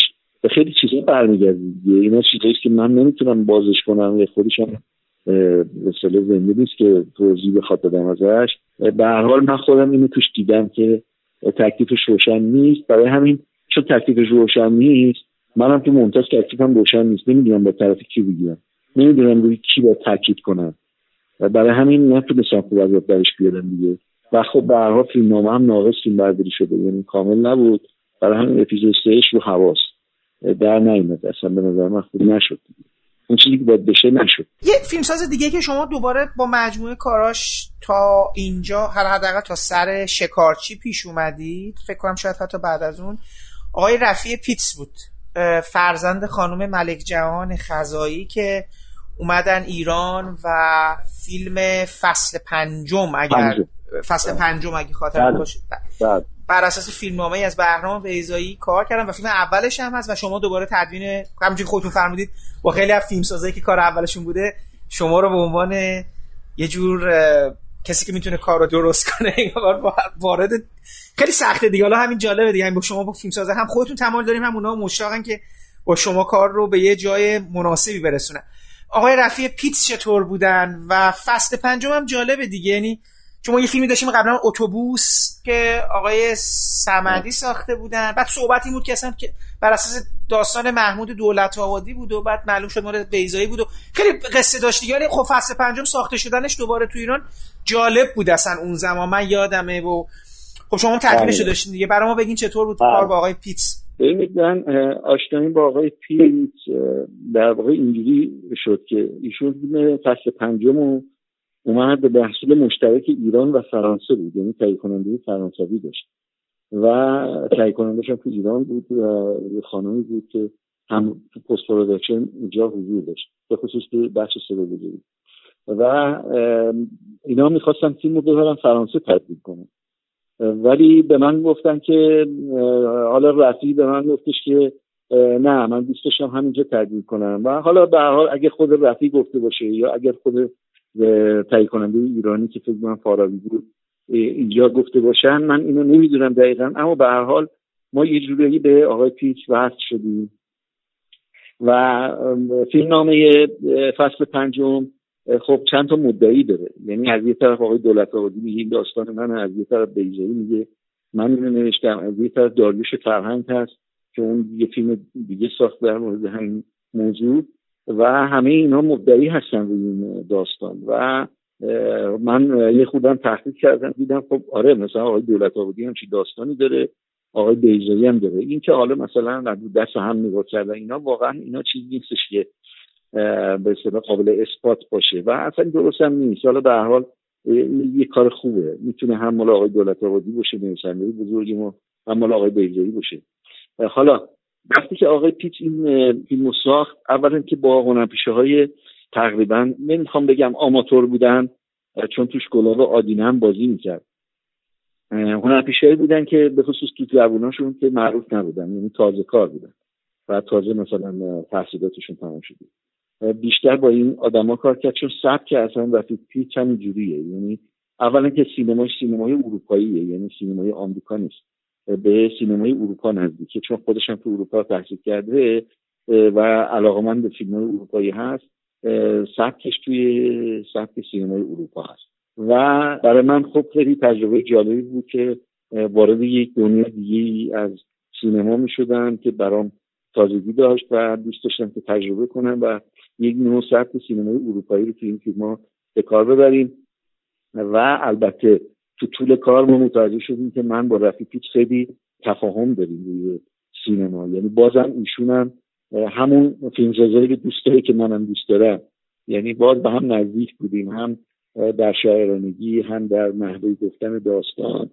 سبک فیلمسازی مثل برسون به خصوص شهید سالس خب خیلی به هم احساس نزدیکی کردیم و من این فیلم رو چون به جشنواره خیلی نزدیک بودیم و جشنواره هم از فارابی تهیه کننده بخش تهیه کننده فیلم بود و مایل بود که فیلم در جشنواره نمایش داده بشه و کشور زیادی به ما آوردن که فیلم رو آماده کنیم برای جشنواره فرج. بنابراین من این فیلم رو حدود 40 پنج روز یادمه که خب خیلی شبانه دو شیفت کار می‌کردم. یعنی سه برابر یک فیلم معمولی کار کردم سرعت کارم رفت بالا دیگه که بتونم زودتر تماش کنم. و برای تهیه کننده فرانسوی این حیرت آور بود و خود پیچ چون پیچ قبل از اینکه این فیلمو کار کنه یک فیلم دیگه ساخته بود متا فیلم کوتاه بوده فکر کنم 35 دقیقه اینطورا باشه. یک فیلمی بر اساس اون داستان آقای بیزایی که واروژ کریم نصیری هم ساخته بود به اسم سلندر. و داستان رو رفیق پیچ قبل از فصل پنجم رفته بود تو آذربایجان به اصطلاح شوروی. اونجا این فیلم با دیدگاه خودش ساخت. همون داستان سلندره اینو اونجا ساخته بود و خب موفق شده بود فیلم در چند جشنواره برای همین همین فصل پنجم رو بود کار کنه. خب برای اون تهیه کننده فرانسوی خیلی تعجب برانگیز بود. یعنی گفتش که یه همچین کاری که شما تو چه روز کردی برای ما ما در فرانسه چهار ماه طول می‌کشه. خود پیچ هم می‌گفت که من آره من خب پیچ فرانسه خودش تدوینگره خود رفتی پیچ عضو سندیکای تدوینگران فرانسه است. و میگفتش اونجا یه همچین فیلم حداقل سه ماه طول می‌کشه. ولی بیشتر از سه ماه با تازه دو تا دستیار. من اینجا بدون دستیار چون فیلمم 35 میلیمتری بود دیگه یعنی هنوز دیجیتال نبود ویدیو نبود. و من بدون دستیار این فیلم چه روزه تبدیل کردم و یک فریم از فیلم تقریبا ما ندادیم بعد از جشن همون هست که منتش کرده بودیم. خب این هم ناشی از اون تجربه میشه که من تو طول سالهای گذشته فکر کنم اون موقع که این فیلم کار کردم 20 سال از تجربه میگذشت. هم با نابازیگر خب خیلی تجربه داشتم برای اینکه رفیق هم با نابازیگرا بیشتر کار می‌کنه. هم بازی رو خوب می‌شناسم هم سینما رو به خصوص هم سینمایی که دوست دارم و خیلی خوب می‌شناسم سینما اروپا رو خیلی خوب می‌شناسم و همین تجربه من باعث شد که خب این فیلم بتونم درست کار کنم. متا این فیلم فکر نمی کنم تو ایران اکران شده باشه اما یادم نمیاد. که اکران عمومی ما می داشتیم فقط تو جشنواره نمایش داده شد. اما در خارج از کشور به خصوص در جشنواره فکر می‌کنم نمی‌دونم الان دقیقا فرانسه بود در کجا بود موفق به کسب جوایزی شد و در خود فرانسه به اکران عمومی در اومد. یعنی اونجا اکران شد. و خب تهیه کننده هم در واقع خیلی راضی بود و فیلم خوبی هست. برای فیلم اول یک فیلمساز خیلی فیلم خوبی بود. و همین باعث شد که بتونه فیلم بعدیشو کار کنه به اسم سنم که اونم باز در ایران فیلم شد ولی باز به همون سبک و همون سبک اروپایی و خیلی با ریتم شاعرانه و لطیف و کند. ما این فیلم کار کردیم که یادم خانم رویا نونهابی توش بازی می‌کرد و یکی دو تا بازیگر دیگه. به اضافه این یک پسر روستایی. چون فیلم رو در فکر می‌کنم تربت هیدری در یکی از دوستای تربت هیدری فیلم مردمی کرده بودن. و این فیلم که در ایران باز به نمایش در نیامد فقط فکر می‌کنم یه در جشنواره فجر نمایش داده شد. بعد در فرانسه اکران گسترده شد. و من یادمه که به عنوان جایزه فصل پنجم جایزه دادن به رفیق که فیلمش رو تبلیغات کنن موقع اکران فیلم بعدیشون. و همین کارو کرده بودن و همه جا تبلیغ کرده بودن و فیلم اونجا به نمایش در اومد. باز موفق بود. چند تا جشنواره هم رفته بود در خارج. حتی خانم نونهادی یک جایزه بین‌المللی از جشنواره پاریس دریافت کرد. به خاطر بازی اما در داخل فیلم به هیچ اکران عمومی نشد. من یادم سالهای سال بعد یک بار تلویزیون در تایم فیلم سینمایی سه بعد از جمعه این فیلم کامل نمایش داد. یعنی حتی یک پلانش هم در نیامده بود و با کیفیت خیلی خوب. جمالبندی ها پایین! گفتم جمالبندی ها پایین! هر کی پیاده نشه خونش با خودشه. جواهر جبران جوزر مال جیران. شاید جمالبندی بخواد نوکری شهریار رو بکنه. اما جمالبندی حق نداره. تو جاشو بدم. تو خفه شو. پایین. همه می‌دونن دلش از چی پره. پس میگن همه. گفتم پایین. فقط چهار نفر. بیا. این بیستومه بذار جلو آینه دو برابر شه. پپت نمیگردی. پپت نمیگردی بابا بابا. من میگم این توفای خالیه. این توفای خالیه. کجا این جانالی جلوی جیبونه رو بگیره؟ من از تو خسارت می‌گیرم. حالا ببین. بعد از این کمالبندی ها پنج تومن. جمالبندی ها شیش تومن. تکلیف ما چی که نه جمالبندی هستیم و نه کمالبندی؟ شما هم شیش تومن. تازه این جای نشستن نبود باید بایستی. فهمیدی؟ جان این وز نمیشه. باید کاری کرد. باید جلوشو گرفت. چی کارش کنم بزنمش خوبه یا بکشمش؟ کی گفت بکشیش؟ فقط نصیحتش کن. اون که اینجوری نبود. کمال بندی ها اینقدر بدی کردن که اینجوری شد. برای یه لاستیک یقه پاره می‌کنن برای آدمانه. گناه ما چیه این وسط؟ ما که نه اینوری هستیم نه اونوری. میبخشین کرد خدا. ولی مثل اینکه برای سایه نشینا این اتاق آهنی بیشتر از آبروی ما ارزش داره. چشم همه رو گرفته. من جلوشو نمی‌گیرم. شما اگه تونستین حرفی نیست. من دلواپس کاسبی شهریان نیستم. دلواپس اقوال خواهرم ولی به هیچ وجه کسی ندیده فیلمو. متاسفانه از اون فیلم بسیار خوبه و کانال آرته فرانسه فکر دوباره اینو نمایش داده و اونجا می‌شناسم. و همین باعث شد که رفی بتونه فیلم زمستان است کار بکنه. فیلم زمستان است بر اساس یکی از اشعار معروف آقای اخوان سالس به اصطلاح ساخته شده و با موسیقی آقای شجریان و آقای علیزاده که ما بعدا اجازه گرفتیم. از اینا یعنی آقای پیت زنگ زده بود آقای شجریان و به ایشون گفته بود که ما موزیک شما و صدای شما رو می‌تونیم فیلم استفاده کنیم و هزینه چقدر میشه؟ و آقای شجریان واقعا مرد بزرگی است مرد بزرگی ایشون گفته بود که همین که به من تلفن کردی اینو گفتی برای من کافیه. و نیازی به هیچ مسئله مالی نداره برو استفاده کن. حتی گفته بود که پیت من از یکی دو تا تیکه از کارهای آقای علیزاده استفاده کردم گفت اونم نگران نباش من خودم اجازهش از آقای علیزاده می‌گیرم. بنابراین ما تونستیم از صدای آقای شجریان و موزیک آقای علیزاده روی فیلم زمستانت استفاده کنیم. فیلم زمستانت خیلی به کارهای آقای شهید سالس نزدیکه. من این فیلم با سر کلاس تدریس می‌کنم. هم به لحاظ کارگردانی هم به لحاظ تدوین. و فیلم بسیار موفق بود در جشنواره‌های زیادی شرکت کرد جوایز بسیار زیادی گرفت. ولی باز در ایران اصلا مورد توجه قرار نگرفت و من یادمه که مدتی بعد به اندازه پنج روز در یک سینما نمایش دادن و زود برش داشتن. یعنی اصلا تبلیغاتی هم نشد. برای همین یعنی فقط برای اینکه بگن ما این فیلم رو اکران کردیم.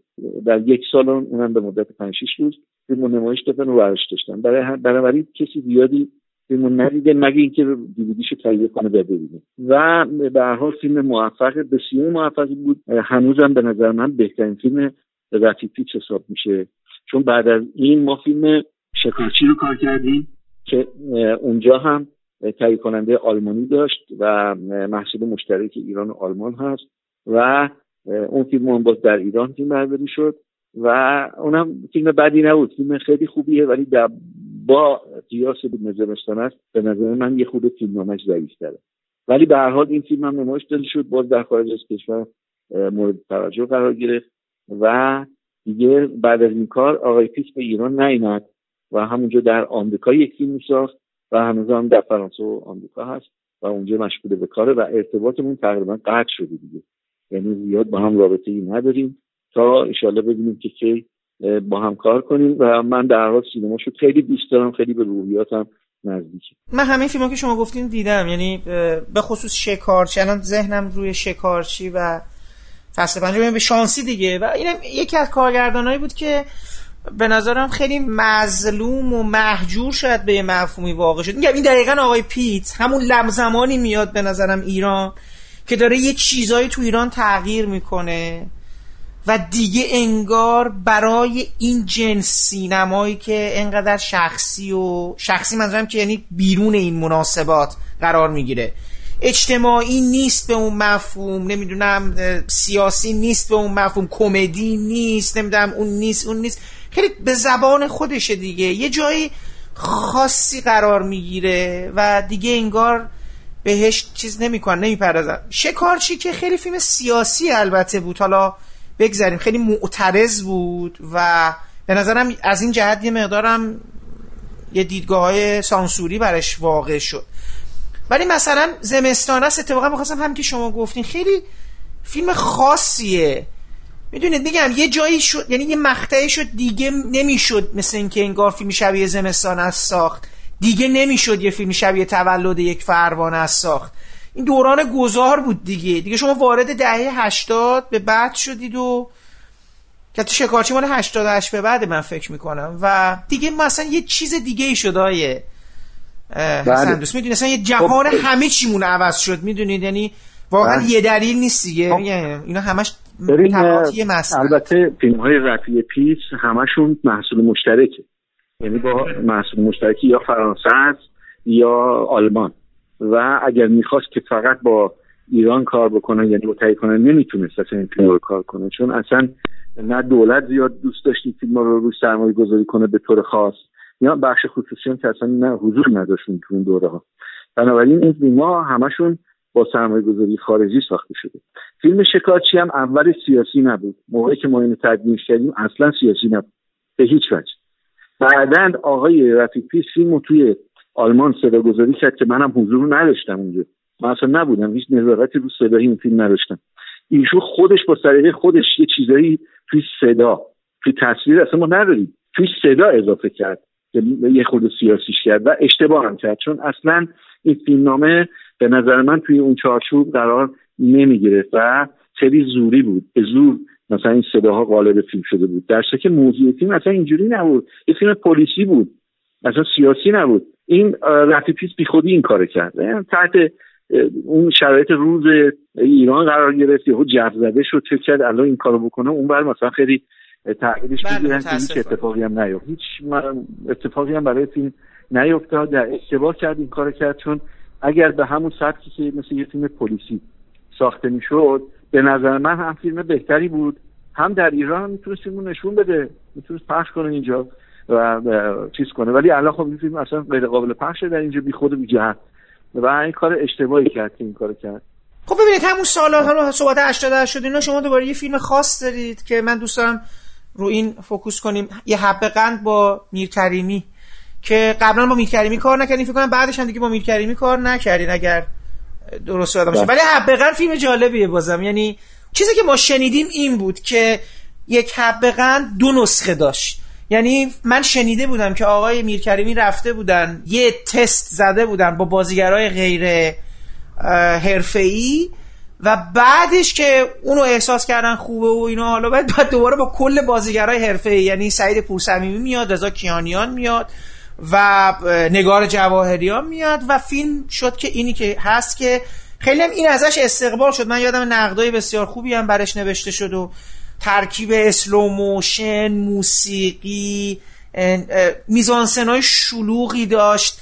فکر کنم برای شما دوباره کار جذاب و چالش برانگیزی بوده باشه. به لحاظ تدوین. بله. آقای میرکریمی با همه تدوینگرها تقریبا کار کرده. هر فیلمشو با یه تدوینگر کار کرده. و سر این فیلم هم از من دعوت کرد اومدم و حالا شاید پیش خودش فکر کرده که این شد یه تجربه تاریخی به صدا مثلا برم با یه کسی که تجربه بیشتری داره کار کنم. و اومد به ما متصل شد و ما واقعا به فیلم به صدا با دید جدیدی ساخته میشه. یعنی سبک خاصی داره کلاس خاصی داره که البته خب قابل بحث هست می‌تونیم راجبش صحبت کنیم. اما اون چی که واضحه حس خیلی قوی داره. هنوز هم خیلی معتقدن که یه بهترین کار آقای میرکریمی است. این یکی اون فیلم قبلیش خیلی دور خیلی نزدیک. ولی به هر حال اون چیزی که هست این که فیلم یه حب قند فکر کنم اطلاعات شما درست نیست در موردش. آقای میرکریمی فیلم رو تمرین می‌کنه. قبل از اینکه بازیگرای حرفه‌ای چون معلوم بود کیا می‌خوان بازی کنن. اصلا باشون قرارداد هم بسته شده بود. قبل از اینکه بازیگرای حرفه‌ای وارد صحنه بشن فیلم رو با دانشجوهای بازیگری یک بار تمرین می‌کنه و ضبط می‌کنه. یکی از علتاش این بود که هم برای خودش به اصطلاح یه تجربه بود هم به اصطلاح دستش میومد که دیگه مثلا وقت تلف نکنه. میزان سنارش چون فیلم شلوغیه. پر بازیگره و شاید فکر می‌کرد براش خیلی کار سختیه اگه بخواد یهویی وارد یه همچین تولیدی بشه. به اصطلاح توی صحنه حتی خودش اینا رو به هم میچسبوند و تدوین می‌کرد اینا. و من بهش گفتم من اصلا به تدوین شما کاری ندارم و من اصلا نگاه هم نمی‌کنم. از منم اجازه گرفت که توی صحنه من کارو می‌خوام بکنم. گفتم خب بکن اشکالی نداره. خیلی هم خوبه. حتی بازیگر حرفه‌ای هم که اومدن این کارو می‌کرد. گاهی تدوینم می‌کرد. برای اینکه دکوپاژش دقیق باشه و به اصطلاح تداوم کار خوب حفظ بشه به خاطر اینکه خیلی شلوغ بود صحنه ها و خیلی سخت بود رعایت تداوم. برای همین این کارا رو توی صحنه کرده بود. بعد که اومد تو اتاق تدوین من اصلا به اون فیلم که ایشون کار کرده بود اصلا نگاه نکردم. من با دید خودم کار شروع کردم به تدوین کردن و به نظر من خیلی تجربه خوبی بود. فقط مشکلی من داشتم با پنجاه دقیقه اول فیلمه که همش مقدماته یعنی معرفی کاراکترها و فضاست و ارتباط خانوادگی بین این خواهر برادرها تو خونه حدود 45 تا 50 دقیقه طول می‌کشه. تا ما برسیم به واقعی اصلی داستان که اون قورت دادن حقه قند پریدن حقه قند تو گلوی دایی تا اونجا ما داستان نداریم. بیشتر معرفی کاراکترها هست و روابط اینها هست. خب ما خیلی بحث داشتیم با آقای میکرمی که به نظر میاد که این خیلی طولانی و این خطر وجود داره که تماشاگر فیلم رو رها کنه. چون قصه ای نداره فیلم رو پیگیری نکنه. بعضی از نقدها هم اینو نوشتن. می‌تونست یک ایراد بزرگی باشه برای فیلم. ولی خب ایشون خیلی اصرار داشت می‌گفت نه این تجربه تازه است من می‌خوام اینجوری تجربه کنم از اون سبک آمریکایی که مثلا تو دقیقه 20 25 حتما با بی اتفاق بیفته و نقطه عطف اول و نمی‌دونم اینا.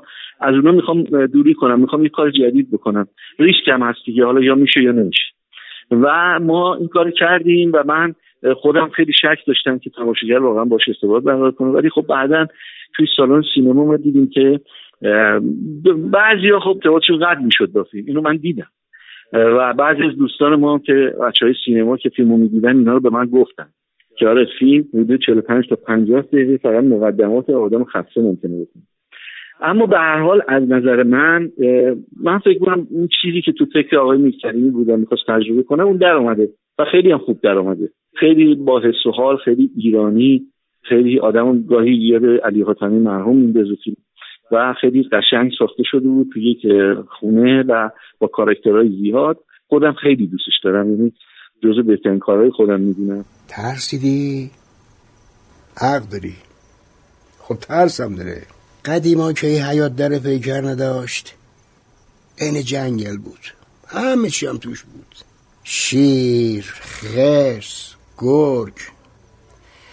هر وقت می‌خواستم برم دستشویی توفنگ بابام با خودم میبردم. توفنگ چی بود بابام؟ یه دفعه که رفته بودم دستشویی همه که نشستم دیدم از پشتر یه صدایی میاد.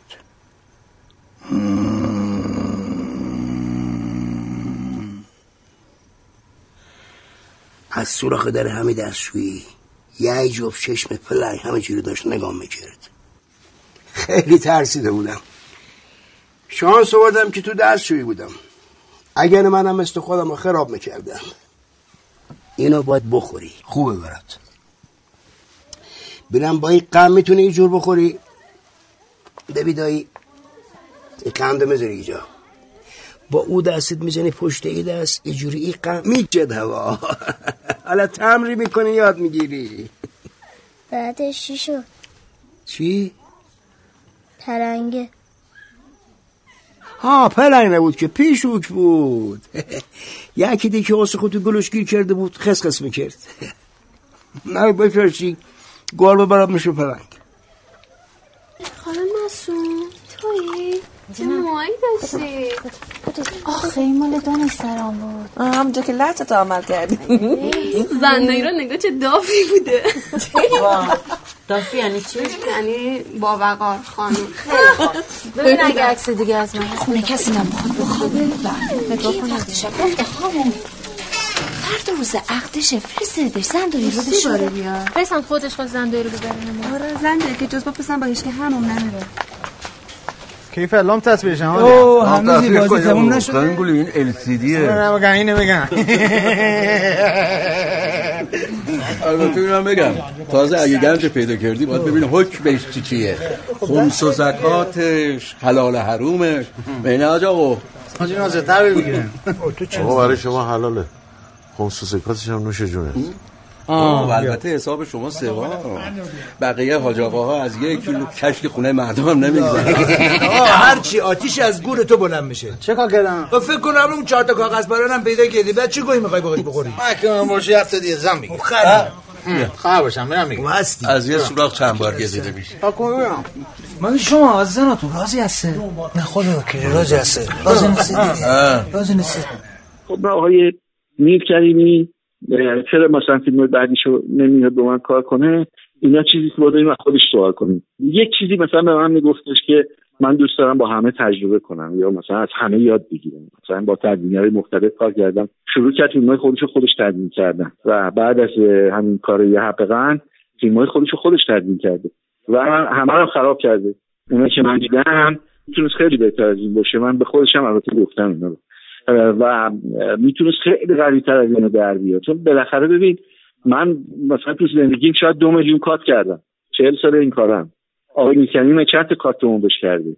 اصلا ما بحثمون همیشه سر این نقطه برشه. اینکه کجا ببرینه آقای میکلمی اون چیزی که تو ذهنشه هر کارگردان دیگری حتی آقای بیزایی رو می‌تونم بهت بگم. آقای بیزایی تدوینگر خیلی خوبیه. که بهترین تدوینگرهای ماست. تو این دونده رو بسیار شاهکار تدوین کرده ولی رو فیلم خودش به نظر من اشکال داره. یعنی می‌تونست بهتر از اون در بیاد. به هر حال آقای میرکریمی اشتباه داره می‌کنه. یعنی فکر می‌کنه که الان چون با یه سری تدبیرگر کار کرده الان بلده دیگه. چرا خودم نکنم؟ چرا مثلا با تدبیرگرا کار کنم؟ یا فکر می‌کنه شاید این معلف آدم معلف کسی که مثلا فکر خودش تدبیر کنه خب اینا درست نیست. مثلا آقای کیارستمی هم این کارو می‌کرد. آقای کیامش عیاری هم این کارو می‌کنه. آقای بیزایی هم این کارو می‌کنه. و از نظر من این اشتباهه. یه دفعه با آقای بیزایی ما بحث کردیم راجع به این قضیه اینکه یه کسی با آقای عیاری هم من بحث کردم که چرا مثلا شما خود خود تدوین کنید بعد به من گفتش که شما یکی رو به من معرفی کن که تدوین بهتر از آن بلد باشه. خب تو اون دوره ای که من این سوال کردم شاید ایشون راست می‌گفت. یعنی آدم پیش خودش می‌گفت خب بله شاید کسی نباشه واقعا. بهتر از ایشون شاید ما نشیم ولی در حال بعد از انقلاب به خصوص اوایل دهه 60 خود من اومدم بعد یکی دو تا دیگه مثل آقای اینویی بود؟ بله. اینا می‌تونستن اینا واقعا بلدن واقعا این کارن. اینا می‌تونستن بیان این فیلم رو منتج کنن. و من می‌دونم بهتر از این در بودم من خودم هم اگه بودم بهتر در بودم و حاضرم اینو ثابت کنم. حاضرم رو فیلم های خودش هم شاید وقت دیگه رو بذاریم. بهش بگم اشکال منتجش چیه. متا خب حالا ایشون چون یک کارگردان پیشکسوت قدیمی و استخوندار قویه و بهترین کارگردان ایرانه. ایشون تو نظرش این بود یعنی یه دفعه به من میگفتش که من سر فیلم رگبار بغل دست تدوینگر نشسته بودم و من بهش می‌گفتم اینجا کات کن اونجا کات کن. یعنی ایشون فقط اپراتوری می‌کرد من بودم که کات می‌کردم. خب میگفتش بعد از مدتی گفتم خب چرا من بزنم به یه تدوین خودم می‌خونم دیگه؟ قرار شد من به طرف بگم که تو اینجا کات کن اونجا کات کن و هیچ نظری هم نداره. خب من خودم منتج می‌کنم. من بهش حق دادم. گفتم بله شما راست میگی. تو اون دوره‌ای که شما این کارو می‌کردید دوره رگبار بله ما تقریبا می‌تونیم بگیم هیچ تدوینگری اونجوری که همپای خود شما باشه یا حتی بالاتر شما باشه ما نداشتیم. و این منطق منطقش می‌تونه درست باشه. ولی الان که دیگه ما تو اوایل دهه 60 بچه های جوون فوق العاده باسوادی داریم همه تحصیل کرده و با تجربه هستن از اینا می‌شد استفاده کرد. متا دیگه این تو ذهنیتش فیکس شده بود که نمی‌تونه هیچ کس نمی‌تونه جز خودم بهترین تدوین رو فیلمم انجام بده. و آقای عیاری هم من یه بار باش صحبت کردم در مورد این قضیه. عیاری به من میگفتش که من اصلا فیلم می‌سازم که فیلم مونتاژ کنم به عشق مونتاژ فیلم می‌سازم. خب من فکر کنم یه جور از ایدش در رفتنه. یعنی از یه چیزی در میریم. یه بهانه است که من به عشق تدوین یعنی چی؟ اگه یه کسی می‌تونه فیلم تو رو بهتر از خودت مونتاژ کنه باید بهش بدی. نباید بگذری ازش. و من فکر می‌کنم که آقای عیاری هم همین اشتباه کرد. یعنی فیلماش می‌تونست بهتر از این که ارسلان در بیاد. این هم باز قابل اثباته. اگه خودش بخواد من حاضرم اینو اثبات کنم بهش. که این فیلم ها بهتر از این می‌تونه منتج بشه. حتی با توجهی که من متریالش هم ندیدم. می‌تونم روی پلان روی خود فیلم بگم که چه اشکالایی داره. می‌تونه بهتر از این در بیاد و به هر حال اینها زیادم فیلم های دیگران رو تدوین نکردن. آقای عیاقی شاید یکی دو تا فیلم مثلا یا آقای بیزایی هم همینطور فیلم های دیگران رو تدوین نکردن. یعنی به عنوان یک حرفه‌ای یا حرفه تدوینگر حرفه‌ای اینا رو نمیشه شناسایی کرد. یعنی اینا تدوینگر حرفه‌ای نیستن. تدوین بلدن ولی تدوینگر حرفه‌ای نیستن. به اون مفهومی که ما می‌شناسیم به مفهومی که تدوینگر کسی است که میاد فیلم از نو می‌سازه. فیلم با نه خودش بسازه که با توجه به متریالی که کارگردان گرفته و به اصطلاح در به عنوان یک حرفه که هنر هست و می‌تونه به فیلم خیلی خیلی کمک کنه و بهتر از اون چیزی که در ذهن کارگردان فیلم از در بیاره و هم می‌دونم که تدوینگرایی الان حضور دارن وجود دارن که می‌تونن ها رو بهتر از خود کارگردان رو در بیارن. حالا چرا آقای میرکریمی این کارو می‌کنه؟ به نظر من باید رفت از خودش سوال کرد. من شاید می‌دونم چرا ولی دوست ندارم الان اینجا بگم. ولی به زرس قاطع می‌تونم بگم که تمام فیلماشو خراب کرده. یعنی می‌تونست این فیلم بهتر از این در بیاد و این نشون میده که این فیلم ها براش اصلا اهمیت نداشته. چون کارگردانی که فیلم براش مهم باشه هیچ وقت نمیاد خودش تدوین کنه یا اینکه به این فکر می‌کنه حداقل که آقا تدوینگر می‌تونه به فیلمم کمک کنه. اگه تدوینگر توی یه حبه قند تونسته به من کمک کنه که خودش اعتقاد داره پس اگه کسی هست که می‌تونه فیلم من بهتر در فیلممو بزن بهش مونتاژ کنه. فیلم من بهتر از اینه پس نشون میده که خود فیلم ها زیاد براش اهمیت نداره. اگه فیلم اهمیت داشت فیلم ها رو می‌داد تدوینگر رو مونتاژ می‌کرد. ایرج تو اینترنت یه تستایی هست که میگه آدما چشونه. چقدر مهر و محبت دارن چقدر افسردن. تستا می‌گفت من افسردم. یادته می‌گفتم برام قرص زلفت بگی. اونو برای افسردگی دیگه. همون تستا می‌گفتن تو مستربی گرفتاری پنهون می‌کنی. تستا رو جواب دادم گفتن تو خیلی تنهایی. به من گفت باهاش باش. اینترنت گفت باش باش؟ به همسر رو توصیه کرده بود شوهر رو تنها نذاری. تو گرفتاری ایرج؟ به من بگو. اگه تو با من حرف بزنی من آدم خوشحالی میشم. دیگه قرص نمی‌خورم. قرص من تویی. من افسردگی شدید گرفتم از دست که از تو دورم. تو زن باشعوری هستی. تو رو خدا من باشعورم آره خیلی باشعوری پس بذار یه چیزی رو بهت بگم. من درد دارم. وا چه دردی؟ درد رشده. دارم رشد می‌کنم. همیشه تو رشد که فاصله های دردناکی هست. می‌فهمی؟ قشنگ واضح بگو. مثل دوران بلوغ که همه جای آدم درد می‌گیره. آقای حسن دوستی که از فیلم که من دوست داشتم ازتون بپرسم در مورد فیلم بوی پولی بود. چون فیلم دوم آقای نعمت الله بود. آقای نعمت الله فیلم اولش رو بوتیکو کار کرده بود. بر حال همون موقع مورد توجه واقع شده بود. خیلی دوست دارم بدونم که چطور شد که برای تدوین اون فیلم از شما دعوت شد و فکر می‌کنم اونم یه بر حال آقای نعمت الله واقعا یه شیوه خاصی در روایت قصه هاش داره که خیلی معمول نیست. حالا به خصوص مثلا مثال می‌خوام بزنم این قصه بین بهرام رادان و لیلا حاتمی و بعد مثلا ما یه وقفه ای داریم توی اون شرکته و بعد دوباره قصه اصلا یه سرعت و شتاب دیگه ای در انتها به خودش می‌گیره. برای به نظرم بیپولی یکی از کارهای شاخص آقای نعمت الله دوست دارم نظر شما رو در مورد این همکاری بدونم. والا ببینید چون این فیلم آقای نعمت الله تهیه کنندش هدایت فیلمه. یعنی آقای شایسته. و خب من با آقای شایسته اینا دو سه تا فیلم خوب کار کردم. تحقی مثل مادر و یه فیلم دیگه. و خب خیلی خوب بوده اینا از من راضی بودن و همیشه تعریف کنن تجربه خیلی خوب بوده. بهترین فیلم های اون دفترم هم چند تا فیلمه. برای بوتیک هم خب با من تماس گرفتن و گفت ما حاضریم با آقای نعمت رو چرا حاضر خیلی هم دوست داریم آقای نعمت رو. کارگردانی خوبه. و منو معرفی کردن و ما آشنا شدیم من با آقای نعمت الله رابطه قبلا نداشتم و اولین بار بود که باش برخورد کردم و اومد و بالاخره ما شروع کردیم به کارم و من دیدم که من بوتیکم ندیدم و هنوزم الانم ندیدم. ولی خب زیاد شنیده بودم. فیلم خوبیه ظاهرا یک روش خاصی ایشون کار می‌کنه و توی بیپولی هم اون روش هست. برها برای خود من یک تجربه تازه بود با یه کارگردانی که نوع بینش دیگه ای داره خب کار کردیم و به اصطلاح خیلی خوب بود. آقای نعمت الله کارگردان بسیار اندیشمنده و فیلم خوب می‌خواد بسازه. معلومه که عشق فیلم و سینماست و اینها. بنابراین خیلی راحت بودیم با هم. خیلی خوب با هم کار کردیم و تجربه خیلی خوبی بود. من اتفاقا دوست دارم که در مورد روش کارتون بدونم چون می‌دونم که آقای همین این, این روایتی که همواره من تو فیلم های آقای نعمت الله دیدم اصولا چه به لحاظ شخصیت ها چه مسیری که این شخصیت ها در پیش می‌گیرن و اصولا یه مقدار با یه جنونی هم این رفتاراشون گره خورده. یعنی کارهایی که مسیر تحول شخصیت یا اصلا کلا سرانجام این شخصیت رو با یه مسائل عجیبی گره خورده. عجیب به این مفهوم که ما تا کمتر دیدیم این مدل برخورد رو یا روایت رو.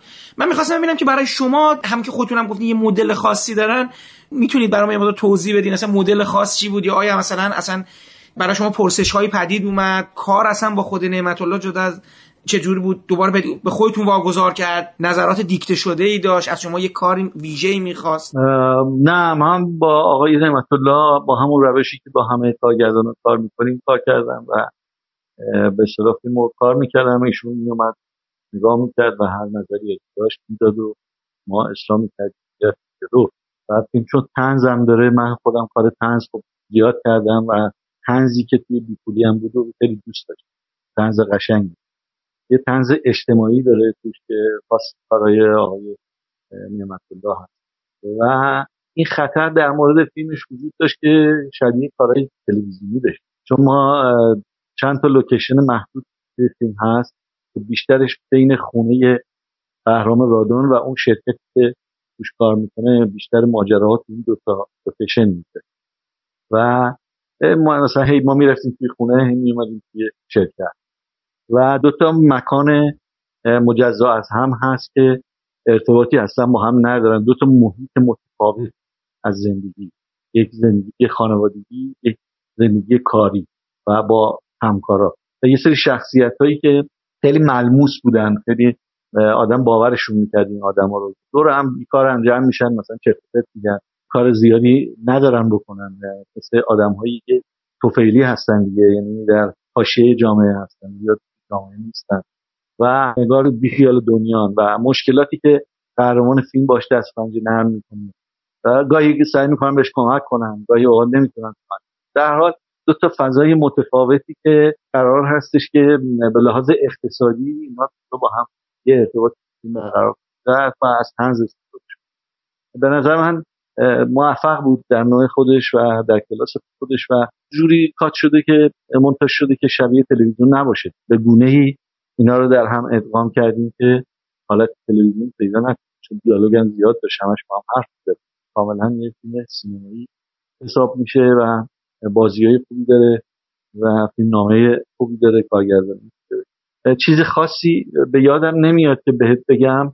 اما به نظر من تجربه خیلی خوبی بود و خود آقای نیمت هم به اصطلاح خیلی راضی و خیلی خوب بود. خیلی من فقط تعصبم برای این است که نتونستیم با هم این تجربه هایی که کردیم سر ادامه بدیم. یعنی ایشون رابطهش با من قطع شد و رفت به اصطلاح کارهای دیگه کرد. یکی دو تا از اون کاراش هم من دیدم. و اونا هم اصلا هیچ کدوم به قدرت بیپولی و بوتیک نیست. یعنی به نظر میاد که آقای نعمت الله توی سراشیبی افتاد. در هر حال من فکر می‌کنم که مشاورای کارگردان خیلی مهم هستن که دوربر کارگردان هستن خیلی مهم هستن. اونا هستن که کارگردان رو در واقع هواشو دارن اجازه نمیدن یهو از مسیر خودش خارج بشه. من فکر می‌کنم آقای نعمت الله مشاوراش عوض شد. یعنی بعد از بیپولی مشاورینی که داشت احتمال میدن که عوض شده بشه. و این باعث شده که کارش اثر بده. فیلماش یه مقدار ضعیفتر عمل کرد. این سبکی رو که داشت ادامه می‌داد نتونست با اون قوت ادامه بده. و به اصطلاح یه مقدار ضعیف عمل ولی در کل کارگردان خوبیه فیلم های نسبتا خوبی ساخت. داداشتون می‌خواد اینجا رو بکوبه. می‌خواد شیش واحدی بسازه. دیگه دیگه به درد نمی‌خوره. داداش همیشه تنهایی تصمیم می‌گیره؟ خواهرتون هم باش موافقه.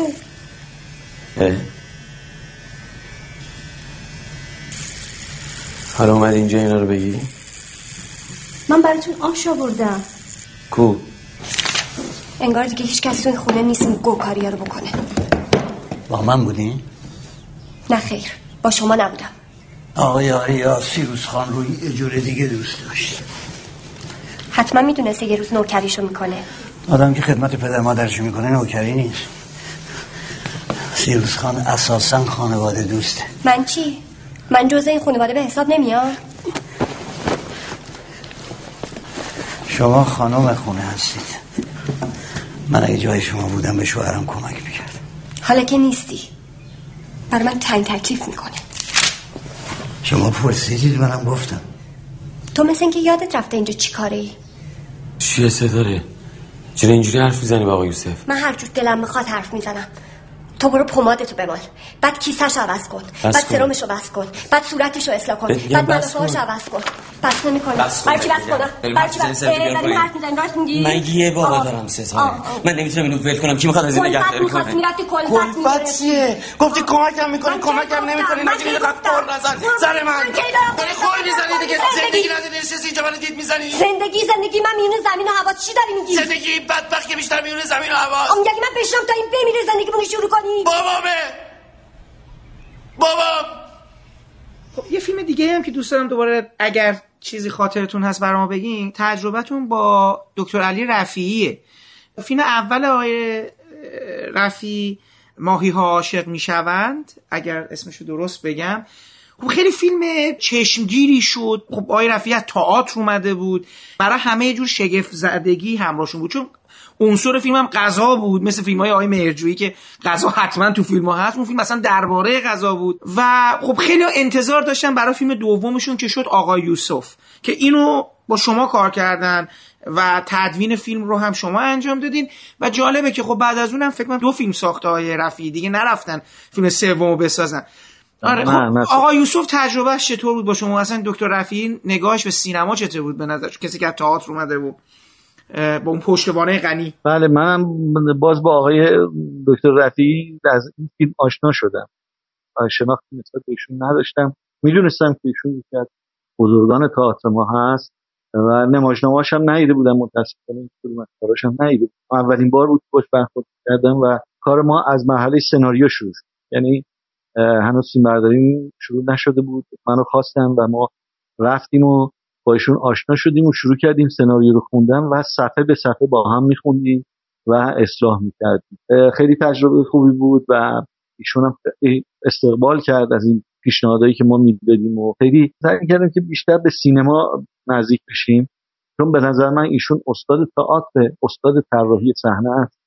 استاد بازیه. یعنی بازی خیلی خوب ایجاد می‌کنه میزانسنای خوب ایجاد می‌کنه دیالوگ نویس خوبیه. و خیلی چیزای جالبی داره که هم اه، نشون از استادی ایشون داره.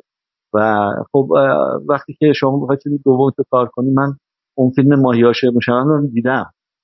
اونم فیلم خوبیه فیلم قشنگیه. البته به موارد کوچیکی اشکالایی داره ولی به عنوان فیلم اول فیلم خیلی خوبیه. و این فیلم دومم که کار کردیم آقا یوسف هم موضوع خوبی داشت. یه کمی باز اون اه، چیزای تئاتری توش بود. اندیشه های تئاتری که ما با هم سعی می‌کردیم اینو به سینما نزدیکش کنیم که تا حد زیادی هم موفق بودیم و تونستیم این کار بکنیم. به نظر من اونم کار خوبی بود تجربه خیلی خوبی بود و ایشون هم خیلی هیجان زده بود چون روی تدوین فیلم اصلا فکرش جور دیگه ای بود. یعنی اصلا نسبت به تدوین یک جور دیگه فکر می‌کرد. چطور فکر می‌کردن؟ نمی‌دونم. چون ببین به نظر میومد که ایشون خیلی به تئاتر نزدیکه. به سینما زیاد نزدیک نیست. درک زیادی شاید از تدوین و سینما و حتی دوربین و حرکت دوربین و اینا نداشته باشه. اونقدر که به تئاتر مسلطه. ولی خب تو سینما با این دوتا تجربه که کرد فکر می‌کنم که خیلی چیزا دستش اومد. خیلی اه، مسائلی سینمایی و خیلی موضوعات سینمایی دستش اومد. خیلی اه، میزانسن سینمایی رو بیشتر بهش آگاهی پیدا کرد و خیلی چیزایی دیگه که خودش البته اینا رو به من می‌گفت. به نظر می آمد که خیلی راضی هست از اینکه این کار رو کرده با, هم انجام بدیم خیلی تجربه خوبی برای هر دوتامون بود و منم با یه استادی آشنا شدم که به اصطلاح خیلی به کاراش علاقمند شدن و دوست داشتن که بازم باش کار کنم. متاسفانه خب کاری نکرده. فیلمی نساخته. البته طرحهای زیادی داره. چند تا فیلمنامه برای من تعریف کرد که همشون فوق العاده بودن.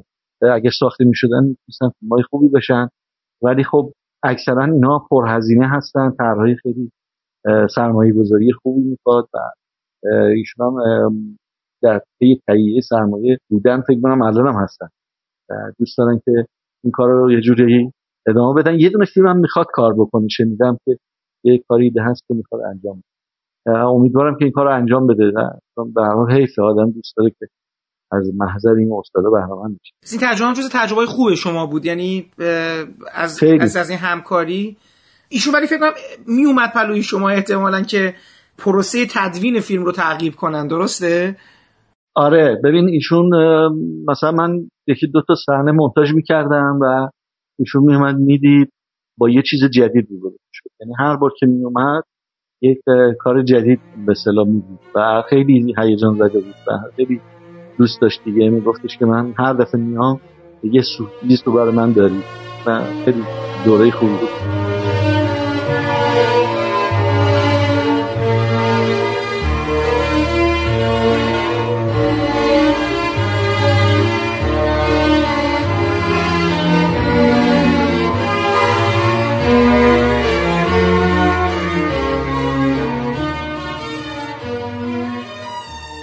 این پادکست هم همینجا به پایان می‌رسه و من امیدوارم صحبت های آقای حسن حسن دوست درباره همکاری با برخی از فیلمسازان ایرانی در مقام تدوینگر برای شما مفید و شنیدنی بوده باشه. شما در برنامه بعدی ما هم شنونده بخش دیگری از صحبت های آقای حسن دوست خواهی بود که در اون ایشون برای ما درباره همکاری هاشون با آقایان حمید جبلی، حسن فتحی، حمید رضا قطبی، علیرضا داوود نژاد و خسرو معصومی صحبت کردند. پیش از خداحافظی باید از زحمات آقای محمد شکیبا که تدوین این پادکست رو به عهده داشتن تشکر کنم و برای رعایت نصف نیمه حق معلف از قطعات موسیقی که در این پادکست استفاده کردیم نام ببرم. موسیقی عمومبندی با نام رقص گدایی از ساخته های گروه کلزماتیکس هست و برگرفته شده از آلبوم موسیقی جنزده. باقی قطعات عبارتند از بخشهایی از گفتگوهای فیلم تولد یک پروانه نوشته سعید شاپوری با اجرای یاشار محمودی، رحیم جهانی، محمد نظرعلیان، سپیده کفش دوز جباری، محمد مهدی فقیه جعفر رستمی، حسین شاه محمدی، جعفر آقازاده امتنانی، حامد منافیزاد و جمشید نهری. بخشهایی از موسیقی متن فیلم تولد یک پروانه ساخته کامبیز روشنروان. بخشهایی از گفتگوهای فیلم بندر مهالود نوشته امیر قبیدل حسن قلیزاده و اسخر عبداللهی با اجرای فرامرز غریبیان، آتنه فقیه نصیری و میر محمد تجدد بخشهایی از گفتگوهای فیلم رخساره نوشته محمد هادی کریمی با اجرای محمد علی سپانلو و میترا حجار بخشهایی از گفتگوهای فیلم مجسمه نوشته ابراهیم وحیدزاده با اجرای امین تاروخ بخشهایی از گفتگوهای فیلم قزال نوشته مجتبا رایی با اجرای فاطمه گودرزی، محمد علی کشاورز و اسماعیل سلطانیان بخشهایی از گفتگوهای فیلم نسل سوخته نوشته رسول ملا پور با اجرای نیکی کریمی، سعید پورسمیمی و حبیب دهقان نسب بخشهایی از گفتگوهای فیلم فصل پنجم نوشته رفیع پیتز بر اساس فیلمنامه پرونده قدیمی پیراباد نوشته بهرام بیزایی با اجرای رویان و نهالی گلاب آدینه شاه علی سرخانی پرویز پورحسینی و قربان نجفی. بخشهایی از گفتگوهای فیلم یه حب قند نوشته محمد رضا گوهری با اجرای سعید پورسمیمی نگار جواهریان نگار آبدی پریوش نظریه شیدا خلیق ریما رامینفر، ناهید مسلمی، سهیلا رزوی، رضا کیانیان، اسخر همت، هدایت هاشمی و فرهاد اصلانی. بخشایی از گفتگوهای فیلم بیپولی نوشته حمید نعمت الله و هادی مقدم دوست با اجرای بهرام رادان و لیلا حاتمی. بخشایی از گفتگوهای فیلم آقا یوسف نوشته علی رفی با اجرای مهدی هاشمی، صابر ابر، رویا میرعلمی و مریم سیادت بخشهایی از موسیقی متن فیلم آقا یوسف ساخته علی سمتفور من برای پایان این پادکست هم بخشهایی از موسیقی متن فیلم یه حب ساخته محمد رضا علی قلی رو برای شما انتخاب کردم که امیدوارم از شنیدنش لذت ببرید. تا برنامه بعدی و شنیدن بخش دیگری از صحبت‌های آقای حسن حسن دوست درباره تجربه تدوین برخی دیگر از فیلم‌های سینمای ایران. خدا حافظ و با هم گوش می‌کنیم به بخشهایی از موسیقی متن فیلم یه ساخته محمد رضا علی